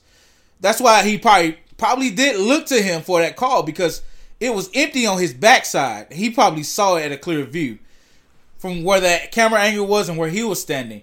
But it ultimately ended up being the right call. He did push him. He shouldn't have touched him. But it's just like I said, it's it, it was a mistake that was made. It shouldn't have been made. Um, and it could have been prevented. It was just a bad mistake and a bad at a bad time for, the, for a that terrible guy. time. Yeah, and you know he he's young. He's a rookie, I believe. Um, it, it happens. You know, bad time for it to happen, but it happens. Uh, but it was it was the the right call. I think what it is is that there was just emotions. You know, Well, I agree, but I, I that's why I go back. I, in hindsight, was it you know by by letter of the law the right call? Yes. Can we tell that by a slow down video angle? Yes. I, I just it was just in the moment. it's it, the only thing that makes it arguable arguable is that it was hesitant Yeah, that he because it didn't immediate it didn't immediately come out. right. You know, there was a full second or two, maybe And- three. And once and that then- happens to me, you got to put the flag. up. yeah, yeah, I, I agree with you there. I, I do agree with you there, but uh, it, it was the right call. Now there was a call in that game that was questionable, where the fourth down, the third down was waived, Yeah. and they. And I was like, okay, so you're just gonna give them. That was what led to that play, actually. Yes, it was. um, you're going to give them a whole nother drop. Now that's what needs to be checked out. Mhm. Because then you know they did go back and show where he was running onto the field waving his hands, and Yeah. it, it was sad because you couldn't hear his whistle because of the crowd. Right. Uh, I, I'm saying start putting some mics on these whistles. Yeah, there's something to enhance it. Yeah. But um, they did go back and show where he was out running out out on the field, waving his hands, uh, to to draw the play off, to call the play off. But I'm saying you could not see that. I guess he was like before so much behind the defense that you know Patrick Mahomes couldn't see it, Yeah, I, I don't think he saw the official. Yeah. Like, you got the feeling he. he and he had to get out of the way when the you know Yeah. the play was called. But that's I, I'm surprised nobody's really talking about that because that was the questionable call right there. Well, we Uh, always talk about the play, not the one that led up to the play. Yeah. You know, we always talk about that. But that right there is what led up to that play happening. They Yeah. took away a fourth down and replayed third down. And But we'll have all week to kind of, and, and most next week to talk about that, the matchup between uh, Philadelphia and, and San Francisco. But I wanted to kind of take take some time, like I said, and look back uh, over this past weekend. And if you're the 49ers, you've got a lot of questions there at quarterback. Not the sense of, but but just who are you going to keep? Or are you going to move on from? What's going to happen? Is you know Tom Brady Uh, really interested. I'm going to talk about that uh, here in just a minute. But I think you have a lot of questions. If you're that, if you're Cincinnati, you're going to be back. Like you, you just assume that okay, let's go back to the drawing board. You know, What- make, what- make a few changes. Yeah, what also didn't help Cincinnati now, even though it did lead to a punt later on, is that Eli Apple, uh, pass interference. hmm He does it again, and he's been known. He's practically known for it at this point in the NFL.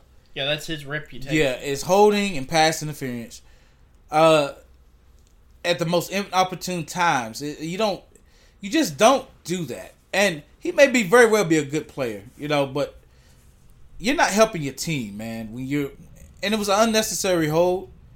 And for Eli Apple and the Beng- the Bengals, you have to kind of evaluate. Like, okay, we're gonna keep are we going to allow that to happen? Because if you're going to be emotional about that call, you might as well be emotional about the guy holding. Yeah. You know, and in, in moments he didn't have to giving up a 15 yard. What should have been, matter of fact, what should have been a sack on fourth down on the punt ended up being a first down because Mm-hmm. Yeah. of pass a 15 yard penalty because and you pass. can't. They made too many mistakes. Like you can't afford to do that in Yeah. a playoff game. Matter of fact, that is what led to that final drive. Yep, it, it did. So it was mistakes made on that defense that got the Kansas City Chiefs down there in that position. Yeah, position. I think that's one area of your team that you, if you're Cincinnati, you definitely have to address is that defense because you're going to put up points. yeah. Joe Burrow, Ja'Marr Chase, all the you know they they Joe Mixon, they're they're gonna get theirs. They're gonna they're gonna get theirs. Yeah. But you you got to address that defense. I think that's one area you know that they look at during the off season, maybe shore it up and uh, go back to the drawing board. But you know, not no big overall. Like I said, to me, that all eyes are on San Francisco now. And who do you keep? Who do you move on from? And what's what's on the table? Uh, speaking of cleaning house, the Cowboys have done it. The cupboard is now bare. Uh, and by the way, just to throw this out there, Kellen Moore goes to the Chargers as the offensive go ahead and coordinator. get, get that out the way. Yeah. So. Um, but I'm, if you've ever seen, and it's been uh, surfaced and uh, streamed a lot of times, Fresh Prince of Bel Air final episode, uh, where Will is standing in the emptiness of what used to be the big house. Um, it's empty. They're moving. Uh, and you know he's everybody's gone, and he's just standing there, and he's looking around, and he shuts off the lights. yeah, You know, boom. You know that's that's that's the show. That's what it looks like in Dallas right now. Mhm. Picture that, because the only people that stayed, Al Harris, Dan Quinn, and Mike McCarthy, bar, barring maybe a maybe and Fasel, Fasel, whatever you say his name, Fossil, Fasel, however. Those only four guys. That everybody else is gone. The quarterback coach Nussmeier just got re- got released too. He just he- he's gone now. yeah. So I reached out to Ellen about this, and I said, any speculation as to who they might be interested in bringing in for the offensive coordinator? He said, no. I honestly don't have a clue. He said, I thought when they didn't fire him, when they fired the other five assistants, that they were going to keep him another year. So there was a sense that he was going to get to stay, and I know that there was one more meeting held, and I, I, I you got to assume that didn't go well. McCarthy, by all accounts, is going to take over the play calling, which I've been making that case for a while now. That you, why do you hire Mike McCarthy if he's not going to pl- call plays? You didn't hire him to be that CEO type of head coach. You hired him to be involved in the the game uh, planning, and not Well, only that, but the game Okay, calling. so I I seen something earlier today as well. Back in 2012, uh, Jason Garrett was calling the plays. Mhm. Uh, and then um, Jerry Jones took that away from him. Yeah. And ever since then, it's been offensive coordinators calling the plays. Well, because you know that season, Jason made some some errors on the CEO side, Yeah. and, and I think that Jerry thought, well, let's make it to where our head coaches only have to worry about that issue.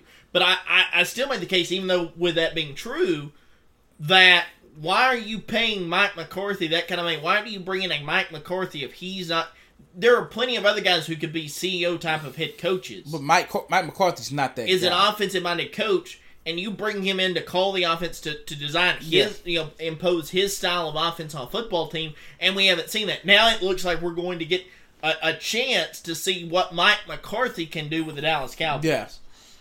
But if you're if you're looking at it like that, Jerry pretty much imposed that on every head coach.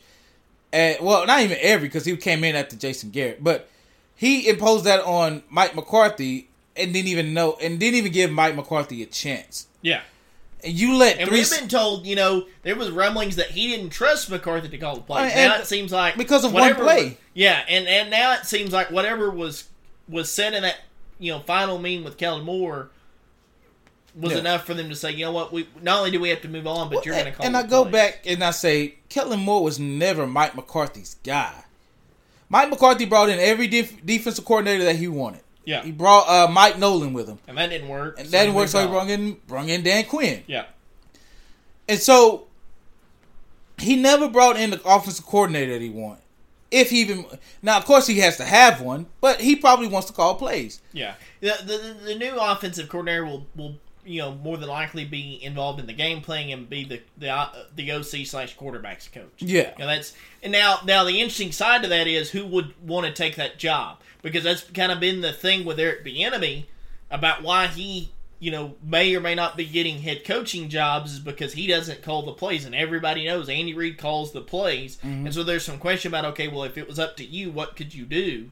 Uh, now it, it does appear that he's going to get that chance. He's still up for a couple of uh, or for the Colts job and he's still up for I believe it's the Baltimore Ravens offensive coordinator position that they uh, have asked to speak with him, and there he would get to call the plays because because Harbaugh's a yeah. defensive minded football coach. He he handles more of that side of the football.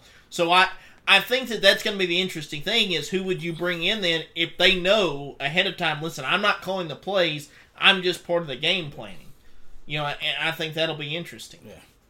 But you know, it it- for for Dallas, it looks very interesting. But this is what I said is because you know you made the statement. You know, Dallas, this is that's the this is the end of the Cowboys as we know it, and I think that's a good thing, uh, because that gives you room. You don't have to.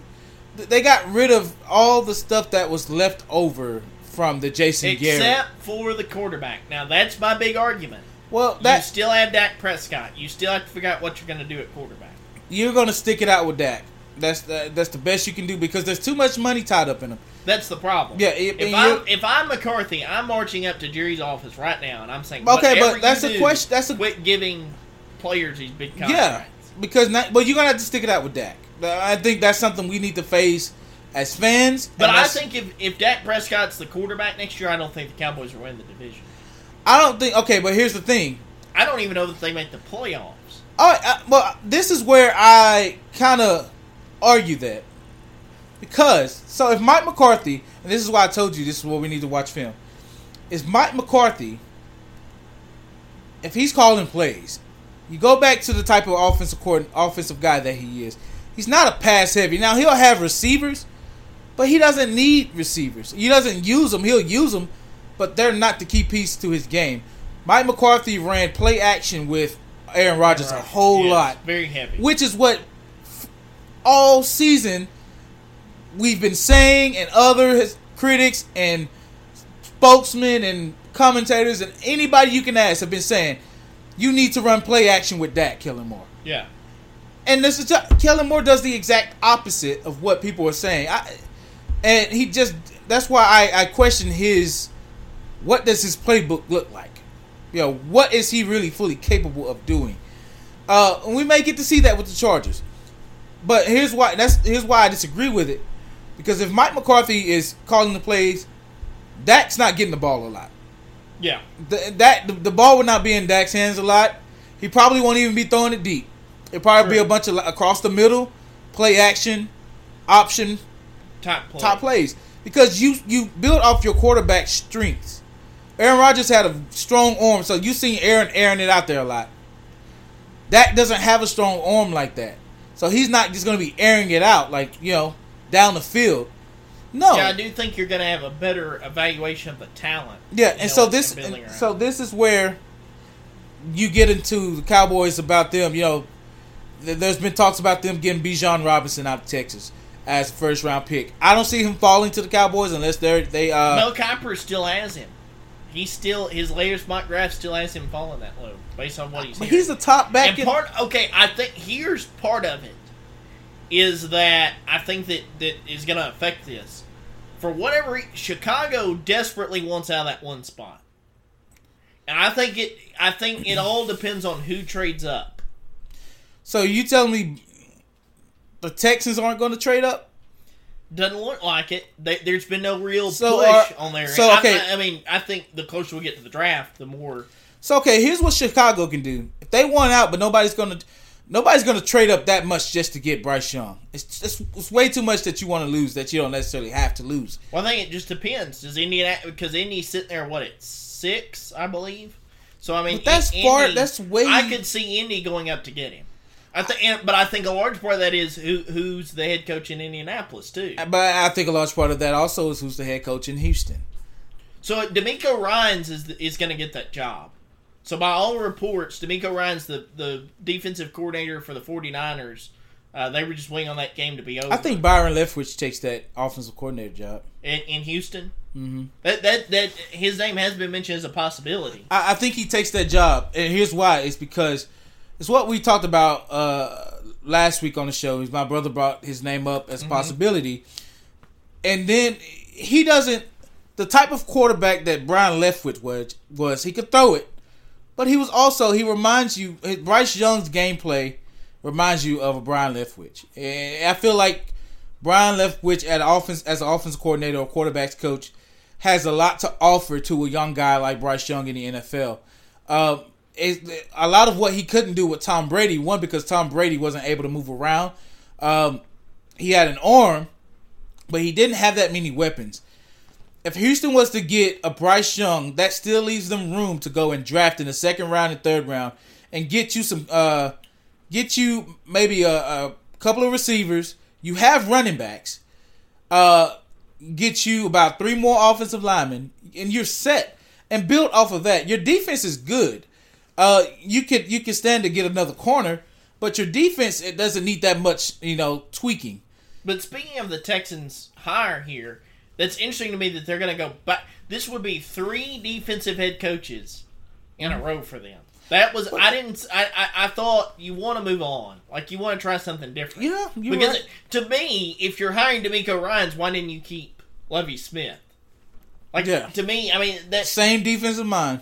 So I, I I- just thought that that was interesting that they went in that direction. Because Yeah. I really thought once you let go of Lovie, okay, you're going to go get an offensive guy, and that's going to be an Okay. enticement to Bryce Young to want to come.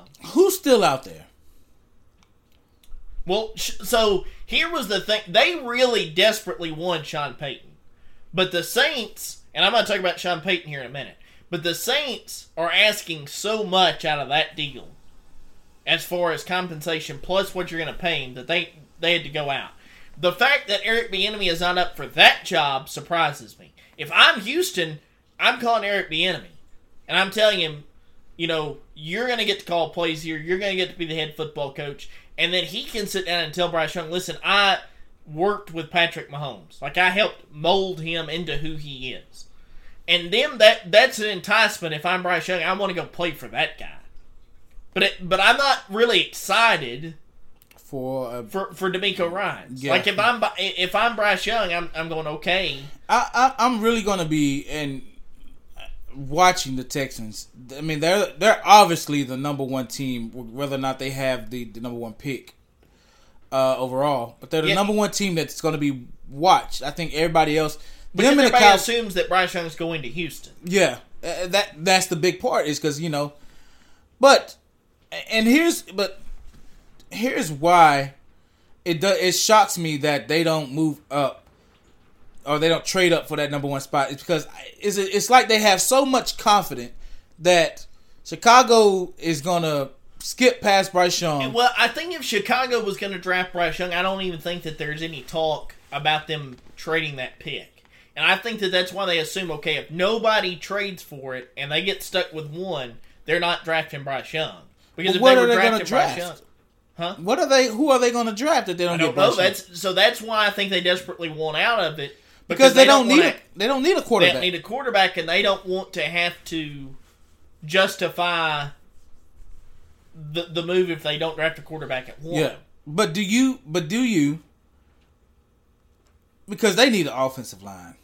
But, you're not going to Houston not draft that. trading up.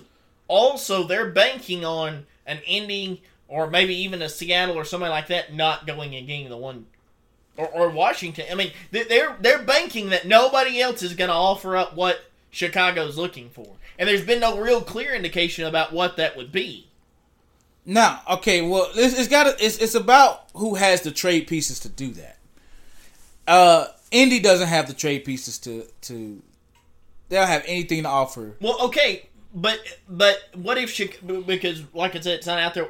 I really believe that Chicago's w- would trade draft pick for draft pick because you got Indy sitting there at I, I believe it's six, it may be seven, but, but they're sitting right there. So you're gonna take you saying give them the number six spot for the number one. Yeah, just to just to get, get them a- out get of the a- hot seat. Okay, that's a possibility too. But you're gonna give up more than that. I don't think so. I think they just want out of the hot seat. Okay, well that's fine I, I'm interested to see what they're gonna for for Indy for Indy. But if I'm if, I'm Chicago and I'm looking at at, at at a Seattle, you best believe I'm asking for DK Metcalf. I'm Yeah, asking for all you but- for but your best not- guy. But they're not going to do that because if if you trade him, then you're not drafting Bryce. That- and then- well, yeah. that that's going to be the other side. But if I'm Houston, and I have any inkling that Bryce Young's not coming. I'm trading down. Why Like, Houston they- just won't give up that number two spot?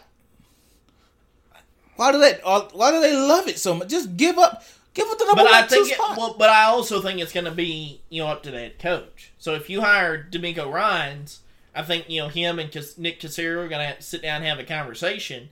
But then if you hire him, I think you have to go back to Bryce Young and say, okay, we hired a defensive minded head coach. Here's who we're thinking is OC. Would you come here? And if he says, I really don't want to play for you and I'm going to make this an issue, such as Eli Manning did, you know, in San Diego all those years ago, and Philip Rivers got involved, and Ben Roethlisberger paid the price for all of that. I well, think I, I, can see that happening. I think to avoid that though, if I'm Houston, I got to trade down. yeah, Maybe I trade down to six, you know, or, or something. But but it all it, it, it's all going to come down to will Bryce Young play for the Texans? In my mind, I think that's the most important question that has to be asked and answered: is does he want to play well, in Houston? if he doesn't, you got to remember one more guy that's kind of sitting out there on the peripheral is uh C.J. Stroud. Stroud's not going above Young though. I, I'm way. not. I'm not saying he is. I'm not saying he's going to be one. But if Houston doesn't, but if Houston doesn't take Bryce Young and somebody else does, they could get they could get C.J. Stroud. That's why. I mean, Well, that's Bryce- why if I'm them, I trade down because you you can get Stroud probably at Houston, four or five, you yeah. know. But here's the reality of it: there's so many good quarterbacks in this draft. Houston could get anybody and be fine. Uh, it just, I think it's just the, what's what's holding this up right now is the who's going to be head coach, and then who's going to be. will Bryce Young play there? I Yeah. think that's a big. I, That's- I still and we're I mean we're acting like it's just a foregone conclusion that whoever they draft would be the starter. I'm not even sold on that. I don't know that they're not going to give Davis Mills another year. Oh no! Shoot. I no, I don't think that they should, but I don't know that they won't. Well, here's why. It's because Lovie got to the point where he was switching Davis Mills and that other guy out. Yeah, but I don't think you're gonna because the old saying is if you have two quarterbacks, you ain't got one. I don't think you're gonna see that. But I'm not convinced that if I'm Houston, do I really want to put a Bryce Young or a C.J. Stroud or even a Will Levis back there and run the risk of stunning his development? I think that's going to be the other interesting side of it. Is I- where do they what do they plan to do with this new draft? I, I tell you what, he has a better protection than Indianapolis and Houston. All right, I agree. Yeah, Uh, I think that's Chicago. a better situation. That's why I'm rooting for Houston to get because any other any other team if and this I've been heavy on this for the last few weeks is if your offensive line isn't up to par, don't go draft no quarterback in the first round. Don't do that to him. Because what you're gonna do is you're gonna draft. We've seen it new this past season. Is that you? Kenny Pickett's the main guy, the main He one. slaughtered. Yes, and then Joe Burrow his first season. Yep, got got a knee injury. Yeah, and and so it's good that Cincinnati saw that and said we need to go fix that. yeah. Uh, but You don't do that because you risk something like that happening and stunting their growth, Mm-hmm. injuries, and all that. You don't want that to happen. So if your offensive line is trash, if they're not good, if it's not together, do not go. I, I don't. Teams should not go draft Cincinnati, although they probably will. Will probably draft a quarterback in the first round. Uh, Chicago. I don't know what they're gonna do. Wait, who, who do you think should draft a quarterback in the first round? Cincinnati. No, they're Not, not. not gonna- Cincinnati. Uh, Indiana, Indianapolis. Oh, Indianapolis. Yeah, Indy's going to draft. Uh, Indianapolis is going to draft a uh, quarterback in the first round. Should they? No, but they are. Uh, Wait, so you think that they should let Sam Ehlinger have another year? Because Matt Ryan's not going to do it.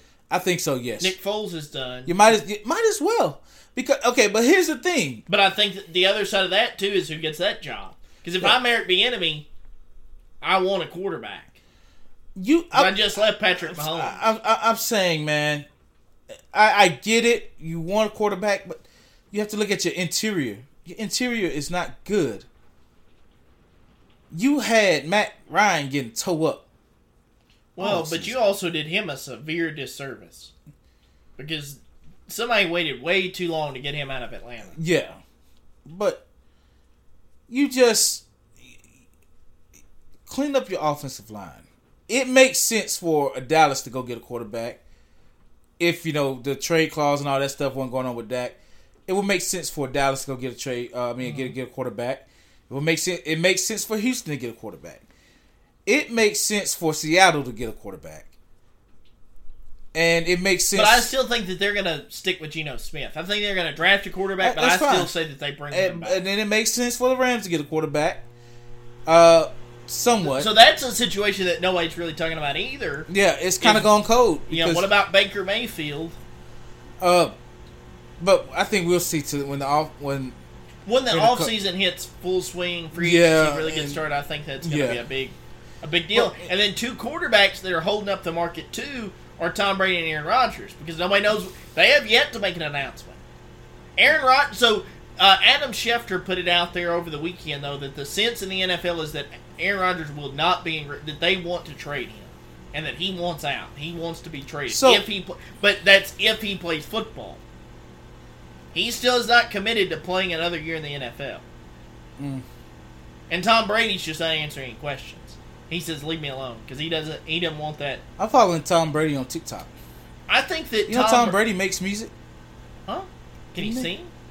He got he can hold a tune. He makes Okay. beats. He makes I music. didn't know that. Yeah. Well, somebody ought to ask him on TikTok. Are you going to San Fran? But I also wonder. You know, I I I go back to because now all of a sudden you know there's that report out there that hey, you know it's being dangled out there. Could Tom Brady go to San Francisco? But if I'm San Francisco, you had a chance to bring him in this year. Why didn't you do that? Like if you're going to bring him in now, why didn't you do it? Well, the question is, what the heck do they love about Trey Lance so much? I don't. I mean, it, that's a Kyle Shanahan question because apparently he was a quote unquote Kyle Shanahan quarterback, but there seems to have been a love affair, and you traded up to get him. Where did Trey Lance the come other from? side. Uh, he was at Trey Lance was at BYU. No, yes, no. No, uh, Zach Wilson was at BYU. Yes. Uh, Trey Lance was at that other group of five school. Uh, let's see. Uh,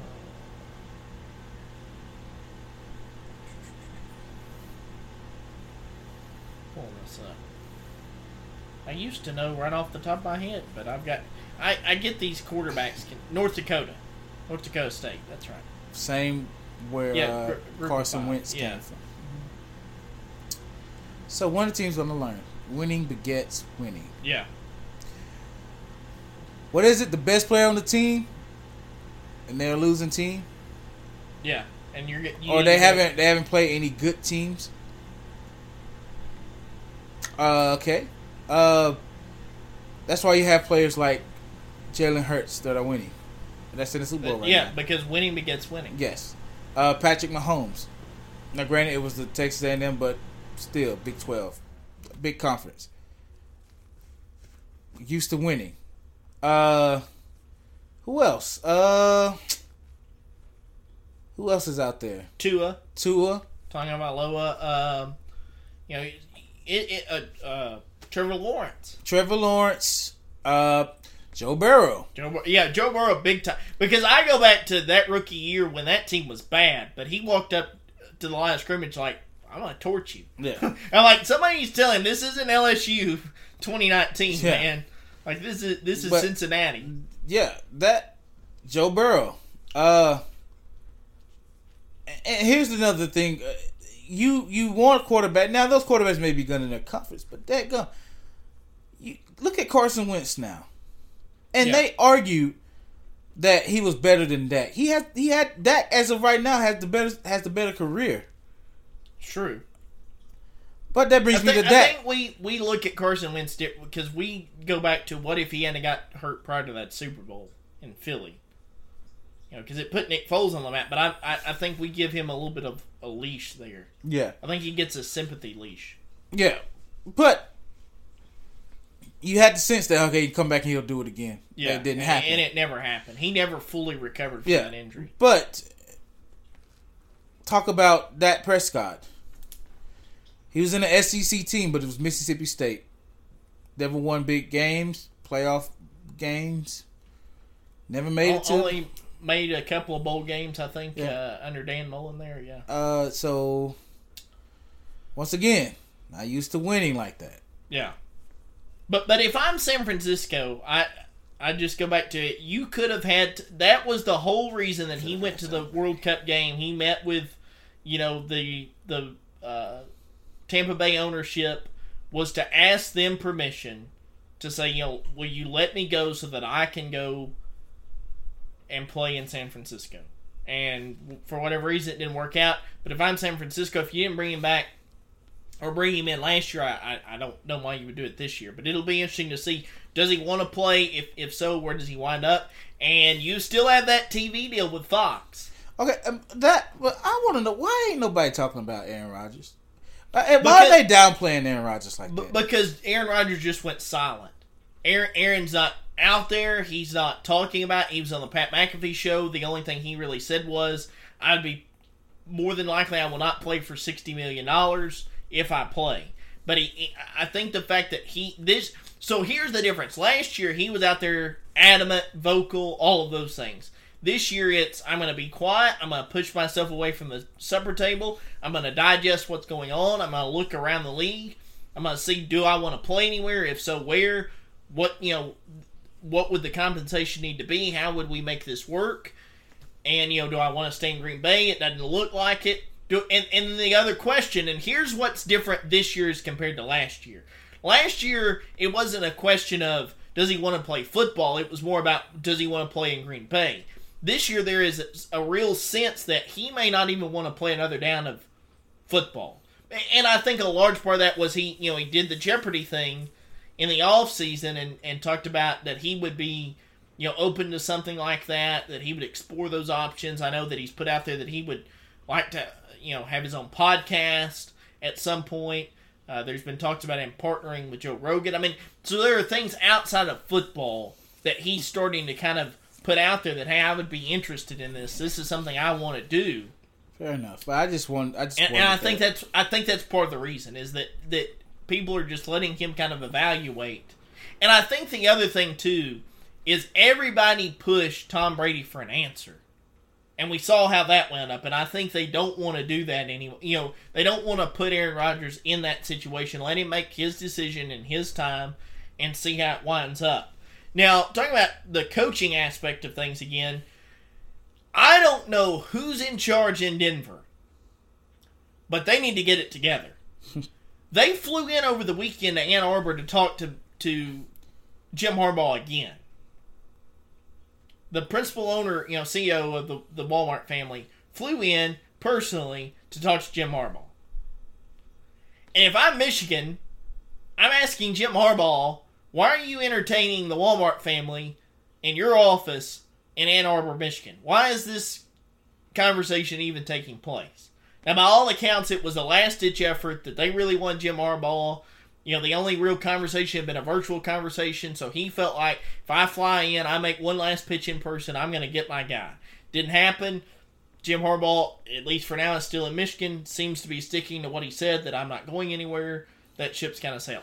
But I have some serious questions about Denver, and if I'm Michigan, I have some serious questions for Jim Harbaugh. Because if you're fully committed to our program and what we're doing, why would anybody from the Denver Broncos be flying in to hold a meeting? And if they even attempt that, why are you holding the meeting? I, I think it's just to entertain other possibilities. I mean, but I don't think Jim's going to leave Michigan I, I at this point. No, it doesn't. I think like it. it. could possibly. I don't know who they're going to get this. To, I, so, so you know, there, Gio, there's, there's conflicting reports about whether Sean Payton's still in play there. So there was a tweet by I believe it was Ian Rapoport that that reported, "Hey, from what I'm hearing."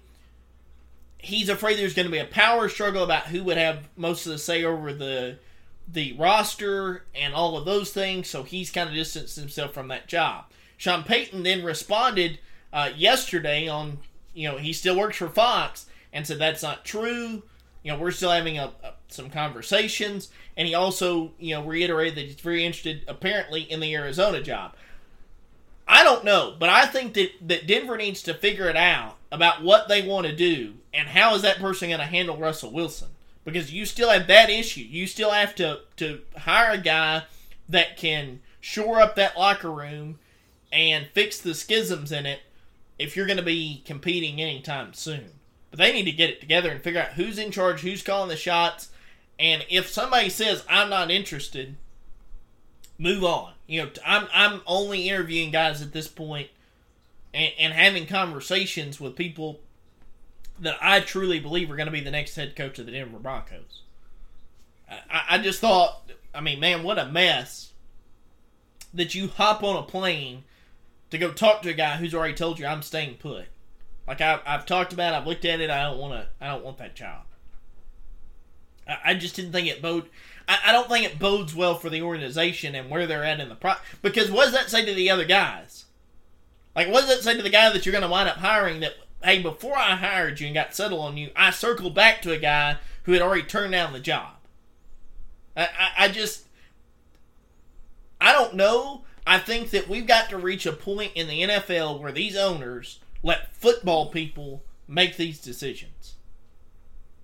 You, you got to because this just it just does it it puts a black eye on these well, franchises, a, these it, organizations. These owners, some of these owners are on power trips, man you know, power trips, man. It's all about power and who's on, who's in control. So, and then with Sean Payton, does he even want to coach? Like I, I, I have questions about that, or is he just taking interviews to take interviews? I think he may have burnt himself out going from place to place. Because Fangio's moved on to some other team. Yeah, that that didn't work out. And so I he think he the uh, Dolphins job, if I'm not mistaken, defensive but coordinator job. He I think he burnt himself out.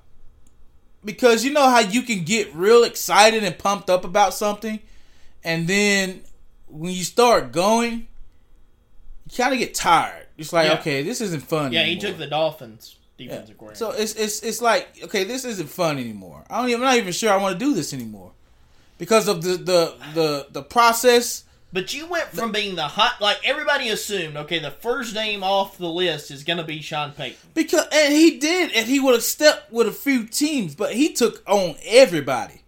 And I think it, I, and where I think he hurt himself though wasn't even just for him. I think that New Orleans looked at that and said everybody wants him, so we're going to run up the price. Like, yeah, we're going to have a bidding war, and now you see these teams. Well, we're not going to do that. Carolina, we're not going to do that. Yeah you know, Houston, we don't have that kind of draft capital. Yes. Go talk to so, Bill O'Brien. So you, know? you hurt you hurt your own self by doing that. You got too greedy. But I still, I mean, he's still really up for the Arizona job. I think that that could be interesting if he indeed wants to coach. But I'm starting to question because I get the sense that he really believed, and I don't know if it's because of conversations, and, and hopefully we'll have Elwyn on maybe sometime this week, and I'm going to ask him. I don't know if it was because of conversations or you know inside information or what it was. I really believe he thought that the Dallas job was going to be open at the end of the year. Yeah. And I really think he thought he was going to be the next head coach of the Dallas Cowboys. That It was just a matter of let me do my thing in TV for a year because you know Jerry's not going to make that move because of whatever. But at the end of the year, I'm going to be the head. Jerry Jerry didn't make that move because it got backlash, and you couldn't justify it after the type of game that they had against Tampa Bay. Yeah, I, I think I think the way that they dominated Tampa Bay sealed the deal that no matter what happened. He's gonna Now, stay. now maybe if he loses that game, it's a different conversation. oh I yeah, most, most definitely. But Oh, but I, I did get the sense that he he sealed the deal there. Yeah. Well, we're coming up on the end of the show. Been a full one. A lot, a lot to break down, and uh, we'll be sure and be here tomorrow, nine to eleven. Maybe I won't have any gastrointestinal issues, but we'll see you in the morning. all right.